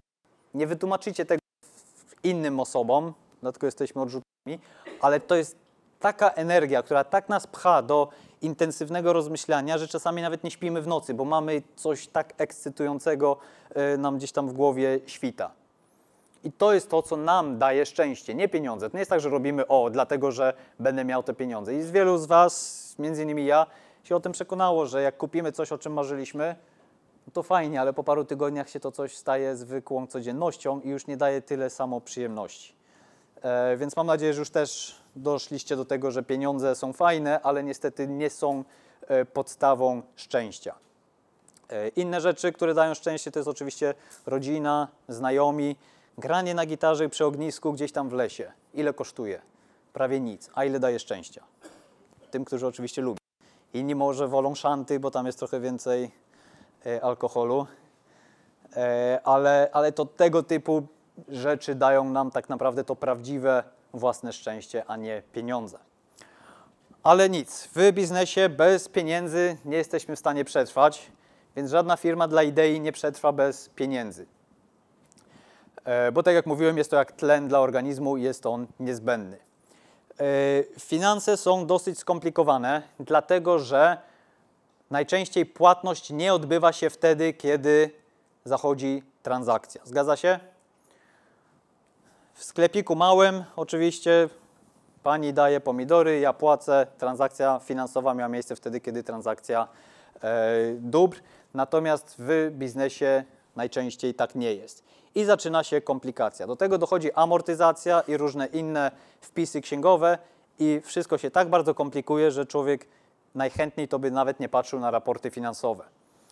Jeżeli już ktoś patrzy na raporty finansowe, to patrzy tylko i wyłącznie na pierwszy raport, którym jest pierwszy główny rachunek zysków i strat. Dlatego, że nam się najłatwiej go czyta, bo wpłynęło, wypłynęło, zostało. Tylko, że niestety niewielu przedsiębiorców rozumie, jak czytać te raporty i to, co jest w pierwszej linijce, co wpłynęło, to wcale nie oznacza, że to, co wpłynęło, tylko na ile zostały wystawione faktury. Czyli nawet jeżeli mamy milion sprzedaży w danym miesiącu, to jest tylko i wyłącznie wystawiona ilość faktur. I tutaj też taka uwaga, e, mi się to nie, nie przytrafiło, bo mamy zupełnie inne mechanizmy, ale jeżeli zatrudnicie kogoś, powiedzmy dyrektora, który chce Wam dobrze pokazać, e, dobrze się zaprezentować i jedyną rzeczą, jaką będziecie go mierzyć, to właśnie na podstawie rachunku zysków i strat, to on bardzo łatwo powie wszystkim przedstawicielom handlowym, żeby obniżać ceny tylko po to, żeby natrzaskać e, faktury. Bo sprzedaż od razu Wam się pojawi na, na pierwszej linijce bardzo wysoko. E, następnie to, co wypływa, to jest owszem, to są koszta i koszty utrzymania firmy. Natomiast to, czego nie widzimy, to są wszystkie rzeczy, które są wypłacane na rzecz leasingu, bo tamte elementy wychodzą z bilansu. I dlatego wynik, który mamy, czy jesteśmy profitowi, czy nie, jest zupełnie, nie ma nic wspólnego z tym, czy nam pieniędzy przybyło na koncie, czy nie. I dlatego ja oczywiście będąc moim jednym z naturalnych talentów jest upraszczanie rzeczy, dlatego ja bardzo staram się prosto przedstawiać sytuację. Dla mnie finanse, tak naprawdę najlepszym, najlepszą analogią jest właśnie zbiornik z wodą i dlatego podaję ten przykład jezior. Jeżeli więcej spadnie deszczu niż wypłynęło, przybędzie. Jeżeli więcej wypłynie niż spadło, to wtedy ubędzie. I nieważne, jak bardzo skomplikowane są te finanse, jak wejdziecie w świat korporacji, gdzie zupełnie te finanse są inaczej liczone, to jak człowiek ciągle gdzieś tam ma w zamyśle, że to jest bardzo prosty mechanizm, co wypłynie i wypłynie, co wpłynie i wypłynie i tak dalej, pozostaje ty- tym poziomem końcowym. Naprawdę jest to bardzo dużym uproszczeniem. Yy, Niestety, jeżeli będziecie chcieli prowadzić dużą firmę stand-backową, musicie mieć jakieś narzędzie do kontrolowania, czy wasza firma dobrze przędzie. I znowu, jeżeli tylko oprzecie się na tym rachunku zysków i strat, to bardzo szybko okaże się, że jesteście niewypłacalni i będziecie musieli ogłosić upadłość. Dlatego u nas w firmie, i to mi zajęło ponad rok, mimo że konsultowałem się z różnymi firmami e, finansowymi i dużo czytałem, e, wymyśliłem zupełnie inny parametr. Ja to nazywam punkty X, ale w skrócie jest to tylko i wyłącznie marża, jaka zostaje w firmie i to tylko z tych kontraktów, czy tam z tych e, faktur, w którym wpłynęły pieniądze. Bo jeżeli rozwijamy firmę i wystawiamy faktury, ale brakuje nam pieniędzy, żeby opłacić koszta realizacji tych projektów, to zbankrutujemy. I jest takie zjawisko, które nazywa się, że człowiek zbankrutował nie dlatego, że było za mało zleceń, tylko właśnie dlatego, że były za dużo zleceń naraz. I nie jesteśmy, stajemy się niewypłacalni, bo jeszcze tych pieniędzy fizycznie nie dostaliśmy, a musieliśmy zapłacić pracownikom za materiał i tak dalej. Jest to naprawdę coś, na co trzeba bardzo, bardzo uważać i nie dać się zachłysnąć, nie łapać się nie wiadomo jak wielkiego wzrostu, jeżeli nie jesteśmy na to gotowi. Więc to jest takie, takie naprawdę e, coś, na co zwra- trzeba zwracać e, uwagę. E, Ale pamiętajmy, finanse, tak jak mówiłem, są tlenem, nie są powodem istnienia firmy. Więc trzeba mieć do tego zdrowy rozsądek e, i jest takie fajne powiedzenie po angielsku, że cash is king. Im więcej macie na koncie, tym lepiej. Ostatnio nawet nagrywałem filmik, bo zbankrutowała firma Thomas Cook. Znacie?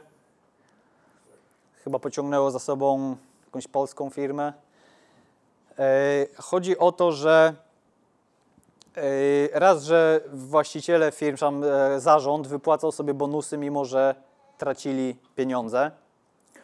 Tak, dwa, i ten filmik był bardziej o tym, że jedyne, co się dla nich liczyły, to po prostu zarabianie pieniędzy dla siebie, dla zespołu zarządzania, a nie dla dobra reszty firmy. I to jest to, o czym mówiłem, że jeżeli chodzi o zespół, jeżeli chcemy stworzyć zespół, to musimy najpierw wziąć pod uwagę zespół, zanim weźmiemy siebie.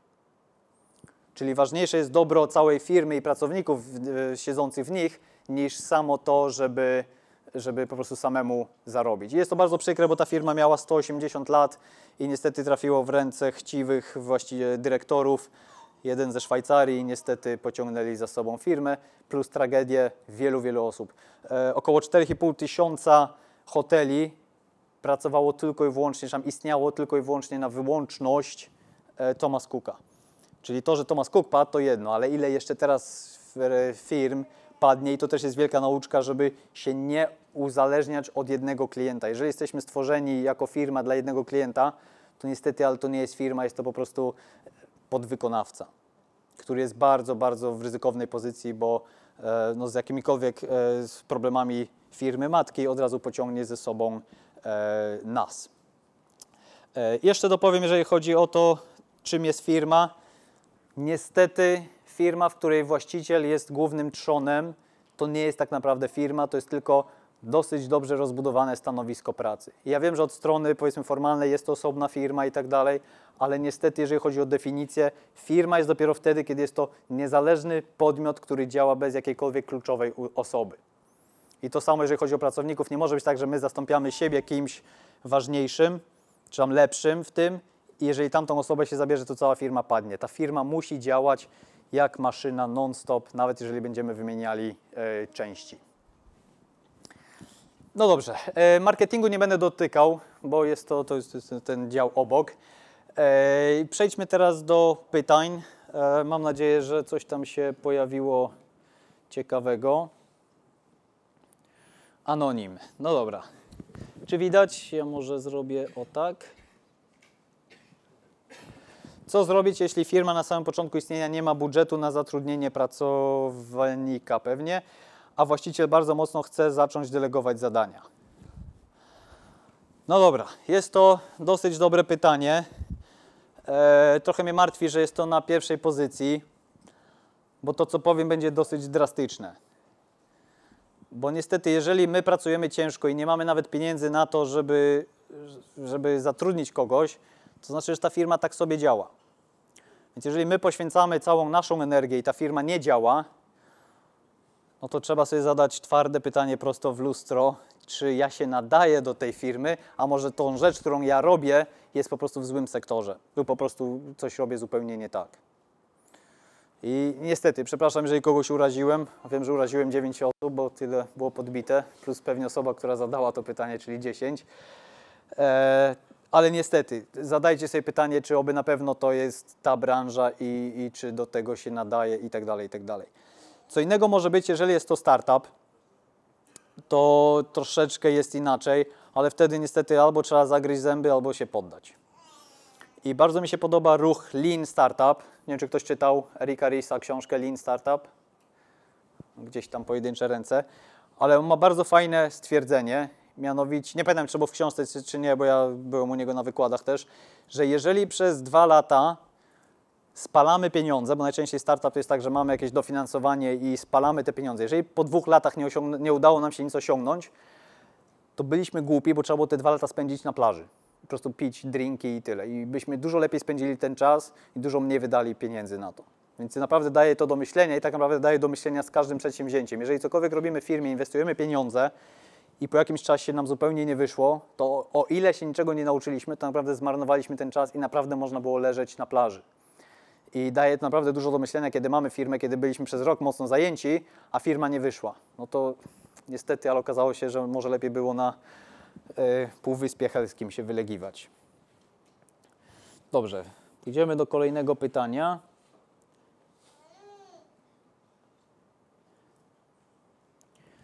Ile czasu trwało opracowanie procedur w Twojej firmie i czy zatrudniałeś do tego osoby z zewnątrz?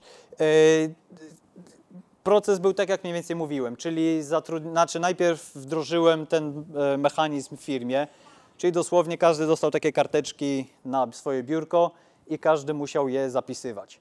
Z tym, że pamiętajcie, że ludzie nie, nie specjalnie lubią zmiany, więc ja i tak dalej tam cały czas ich motywowałem i nawet jak się coś działo, taki był Witek, u nas mówię, Witek, zapisz to. I on dopiero wtedy, po jakimś czasie nauczył się, że tak naprawdę wszystko, dosłownie wszystko musi spisywać. E, Rezultatem tego jest kubka papierów. E, Natomiast robi się tak, że jak już się stworzy ten, e, strukturę organizacyjną firmy, już mamy sprecyzowane pozycje w tej firmie, to osoba, która wypisuje taką karteczkę, pisze na górze, jakiego stanowiska to się tyczy. I przygotowujemy foldery z tymi działami i potem stanowiskami i potem taka osoba, jak już wypisze taką karteczkę, wkłada do odpowiedniego folderu, do odpowiedniej zakładki. Czyli już teraz mamy już bardziej sformalizowane, bo mamy foldery z, e, z różnych działów, a wewnątrz stanowiska i, i wewnątrz tam znajduje się ileś tam instrukcji, procedur, decyzji i tak dalej. I tu jest moment, w którym trzeba się uśmiechnąć do jakiegoś studenta. E, My płacimy studentom, bo ja nie, nie chcę wykorzystywać nikogo w żaden sposób, więc płacimy. I też mamy o tyle dobrze, że mamy współpracę z Wydziałem Inżynierii Produkcji Politechniki Warszawskiej, bo po prostu mamy dobry kontakt z panią dziekan i ona ma takie coś, że najlepszy student w roku ma prawo przyjść do nas na praktyki. I jest to super, jest to delegacja rekrutacji, dostajemy najlepszych z najlepszych z całego roku. Inżynieria produkcji to jest oczywiście e, lean, czyli jak lepiej e, coś zorganizować. I nie my robimy rekrutację, tylko pani dziekan z własną osobą, więc już lepiej być nie może. I faktycznie raz do roku przychodzą na miesiąc, czasami więcej. Jeden z nich notabene został u nas już na stałe, e, więc, więc tak bardzo się sprawdził i tak dobrze wykonała rekrutację pani dziekan. E, I taką osobę się bierze i przez miesiąc ma czas na to, żeby to wszystko przepisać na komputer, w jakiejkolwiek inną formę, żeby to było dużo bardziej user-friendly, czyli lepsze do czytania.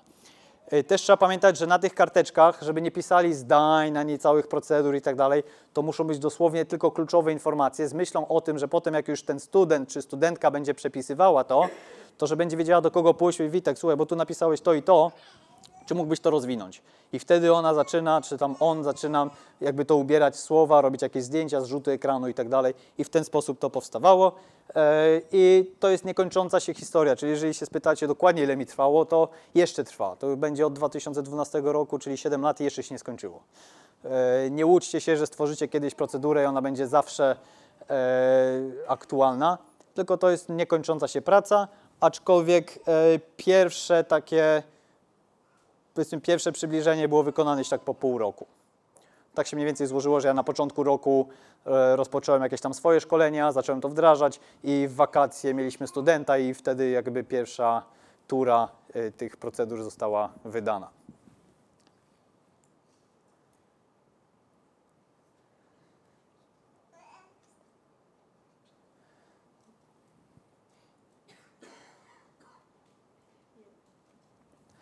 Dobra, kolejne pytanie. Jaką zastosować kolejność wdrażania zasad stand-back do małej, opartej wyłącznie na nas firmy?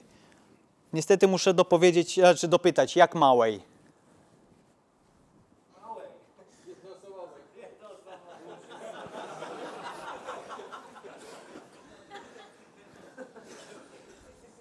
Czy znacie odpowiedź, jak można zrobić stand-back w y, firmie jednoosobowej?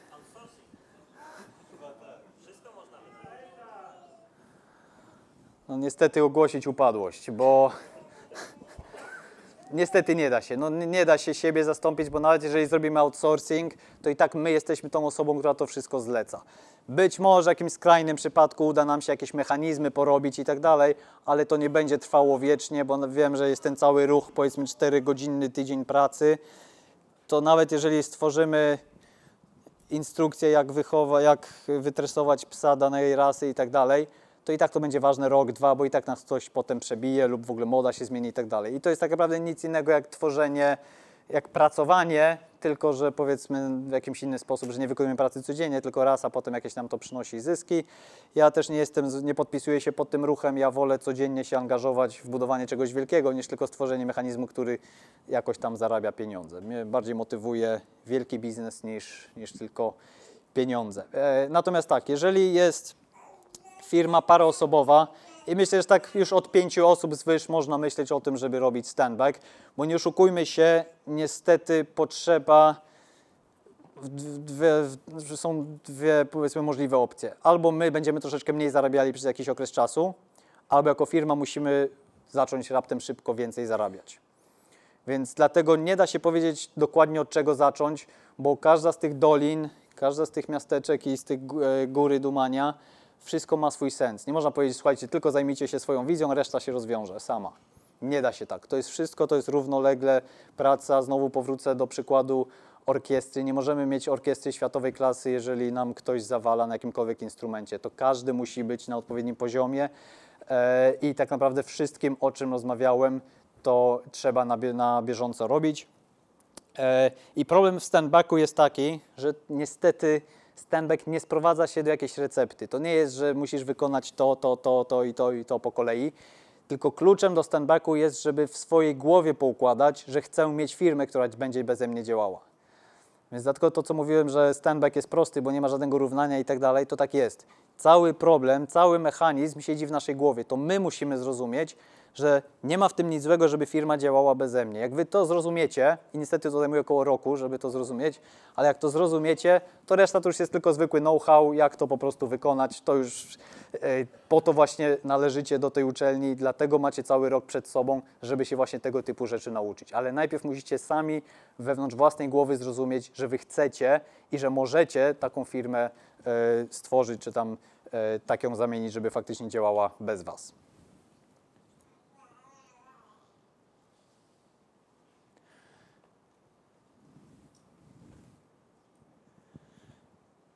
Dobra. Kolejne pytanie. Delegowanie zadań, a spadek jakości wykonanej pracy przez pracowników. Jak sobie z tym radzisz? Kto sprawdza poprawność wykonywania zadań i ich jakość? Dobra, y, ja wrócę do przykładu mechanizmu, że nasza firma ma działać jak maszyna. Każde auto jest maszyną. Zgadza się? Czy my jako kierowcy wiemy, jak ta maszyna jest zbudowana? Czy my wiemy, jakie równania różniczkowe były użyte przy każdym popychadle od ośki, przy tych wszystkich mechanizmach? Nie, i w ogóle nie musimy o tym wiedzieć. To, co widzimy natomiast, są tak naprawdę to, co przed sobą widzimy, plus to, co słyszymy. Czyli jeżeli nam silnik zacznie źle pracować, to nie musimy być projektantami aut, żeby wiedzieć, że nie działa, tylko słyszymy, że coś stuka niezdrowo. Tak samo jest ze wskaźnikami. Jeżeli jakiś wskaźnik pokazuje 200 stopni zamiast 90 i jest na czerwonym polu, no to wiemy, że coś jest nie tak. Plus jeżeli widzimy parę wychodzącą spod maski, to wiemy, że coś jest nie tak. Więc jeżeli mamy klienta, któremu z uszu bucha para, to znaczy, że coś jest nie tak, jeżeli chodzi o nasz serwis. E, tak samo, jeżeli chodzi o wskaźniki. Dlatego bardzo ważne jest dobranie KPI-ów, Key Performance Indicators, czyli takie wskaźniki, które my wiemy, że są kluczowe w tym, żeby wiedzieć, czy firma dobrze działa, czy nie. Czyli znowu powracam tego, co wcześniej powiedziałem, że to my w głowie musimy zrozumieć, że my nie musimy być w tym łańcuszku zamówień żeby wiedzieć, czy firma dobrze działa, czy nie. E, Naszym oczywiście głównym KPI są te punkty X, o których mówiłem, ze względu na to, że bez pieniędzy firma nie przetrwa. Natomiast innym jest ilość pięciogwiazdkowych reviews w porównaniu do wszystkich reviews. Na szczęście pod tym względem jesteśmy gdzieś tam na samym szczycie, ale to jest dla nas jakby jeden z ważniejszych pomiarów. Czyli jak bardzo są szczęśliwi klienci. Bo jeżeli klienci są nieszczęśliwi, no to po cholerę ta cała w ogóle firma. To, to, to my się dwoimy, troimy, poświęcamy nasze zdrowie i rodzinę i znajomych po to, żeby klienci byli niezadowoleni, no to coś jest naprawdę nie tak. E, Plus mamy jakieś tam inne wskaźniki e, i tak naprawdę mamy taką tablicę u siebie w miejscu, w którym wszyscy przechodzą i co miesiąc aktualizujemy te wskaźniki. Innym wskaźnikiem bardzo kluczowym jest, jak bardzo nasz zespół jest szczęśliwy. No, w różny sposób jest mierzone, e, ale żeby wiedzieć, jaka jest, jaka jest atmosfera i czy im się dalej e, podoba. Kto sprawdza poprawność? E, Znowu, to są różne mechanizmy, w zależności od tego, w jakim jesteście sektorze, czy da się to zautomatyzować, czy to musi być osoba faktycznie od jakości, od kontroli jakości, ale często jest tak, że da się to bardzo w łatwy sposób zautomatyzować. Plus, jeżeli osiągniecie poziom taki, że ludzie przychodzą zainspirowani do pracy, to oni naturalnie będą dobrze wykonywali swoją e, pracę i będą sami dbali o tą jakość. I bardzo fajnie często o tym mówię na zajęciach. Kiedyś oglądałem program Usterka i było dwóch panów, którzy lubili sobie wypić, e, a ich zadaniem było pomalować ścianę, tylko że już była tapeta na tym. No i żeby oszczęd- zaoszczędzić trochę pieniędzy osobie, która się na tym za bardzo nie znała, no to po prostu zaczęli malować po tej tapecie i tyle. I potem była bardzo fajna scena w czasie przerwy, kiedy usiedli sobie, sobie podpalali i sobie, wiesz co, bo jakby tak chcieć to dobrze zrobić, to by trzeba najpierw ściągnąć to, przemalować raz, drugi i dopiero potem trzeci. I jakby dawało mi to, do tej pory mi to zostało, że ludzie wiedzą, co to znaczy dobrze wykonać pracę. Tylko jeżeli nie są zainspirowani, to będą ciąć zakręty tylko po to, żeby po najmniejszej linii oporu to wykonać. E, I to jest sztuka w tym, żeby tak stworzyć zespół, żeby oni chcieli dawać od siebie więcej niż jest wymagane, ale tak jak mówię, każdy i tak z nas wie, co to znaczy dobrze wykonana robota. No dobrze, jeszcze jedno ostatnie pytanie.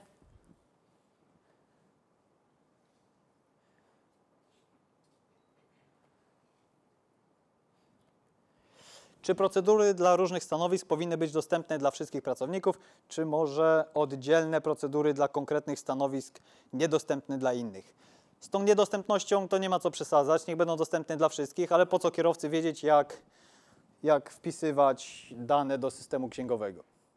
U nas one leżą na półce, dosłownie są wszystkie dostępne, ale nie dajmy się zwariować, nie musimy wprowadzać kierowcę do tego, jak wpisywać dane księgowe, e, więc, więc tak to, tak to wygląda. Więc, więc no, chyba tyle. Mam nadzieję, że odpowiedziałem tym pytaniem. E, jeszcze na koniec chciałbym powrócić do naszej góry Dumania, dlatego że są tam jeszcze dwa przedmioty, o których nie wspomnieliśmy. Jeden to jest pomnik bohatera i wy jako przedsiębiorcy jesteście tymi bohaterami. To wy zatrudniacie ludzi, to wy przechodzicie przez całe to piekło, to co mówiłem, że tak wygląda wasz sukces, to wy jesteście gotowi na to, żeby stawić czoła światu po to, żeby coś zmienić na tym świecie. Więc chwała wam za to i dla mnie jest niezwykłym y, zaszczytem, żeby móc rozpocząć ten rok akademicki razem z wami, z osobami, które są bohaterami w czasie y, no, wielkich zmian na świecie, więc dziękuję wam bardzo za to. Y, I ostatni obiekt, jaki znajduje się na górze Dumania, jest to zegar. Jest to zegar wskazówkowy i jak wiemy, jest wskazówka sekundowa i z waszej strony patrząc, ona sobie tak o tyka. Jeżeli przyjmiemy, że jeden rok to jest jedna sekunda i generalnie powiedzmy, że będziemy chcieli do 60 pracować, aczkolwiek przedsiębiorcy nigdy nie przestają pracować, to niestety dla wielu z nas ta wskazówka już jest gdzieś tutaj. Na niektórych może być jeszcze na 20, na niektórych jest na 30, 40, ale jakby nie było, ta wasza wskazówka dojdzie do, do tej końcówki. I naprawdę nie zmarnujcie tego roku, bo ten rok akademicki to będzie ta kolejna sekunda na tym zegarku. Dziękuję bardzo.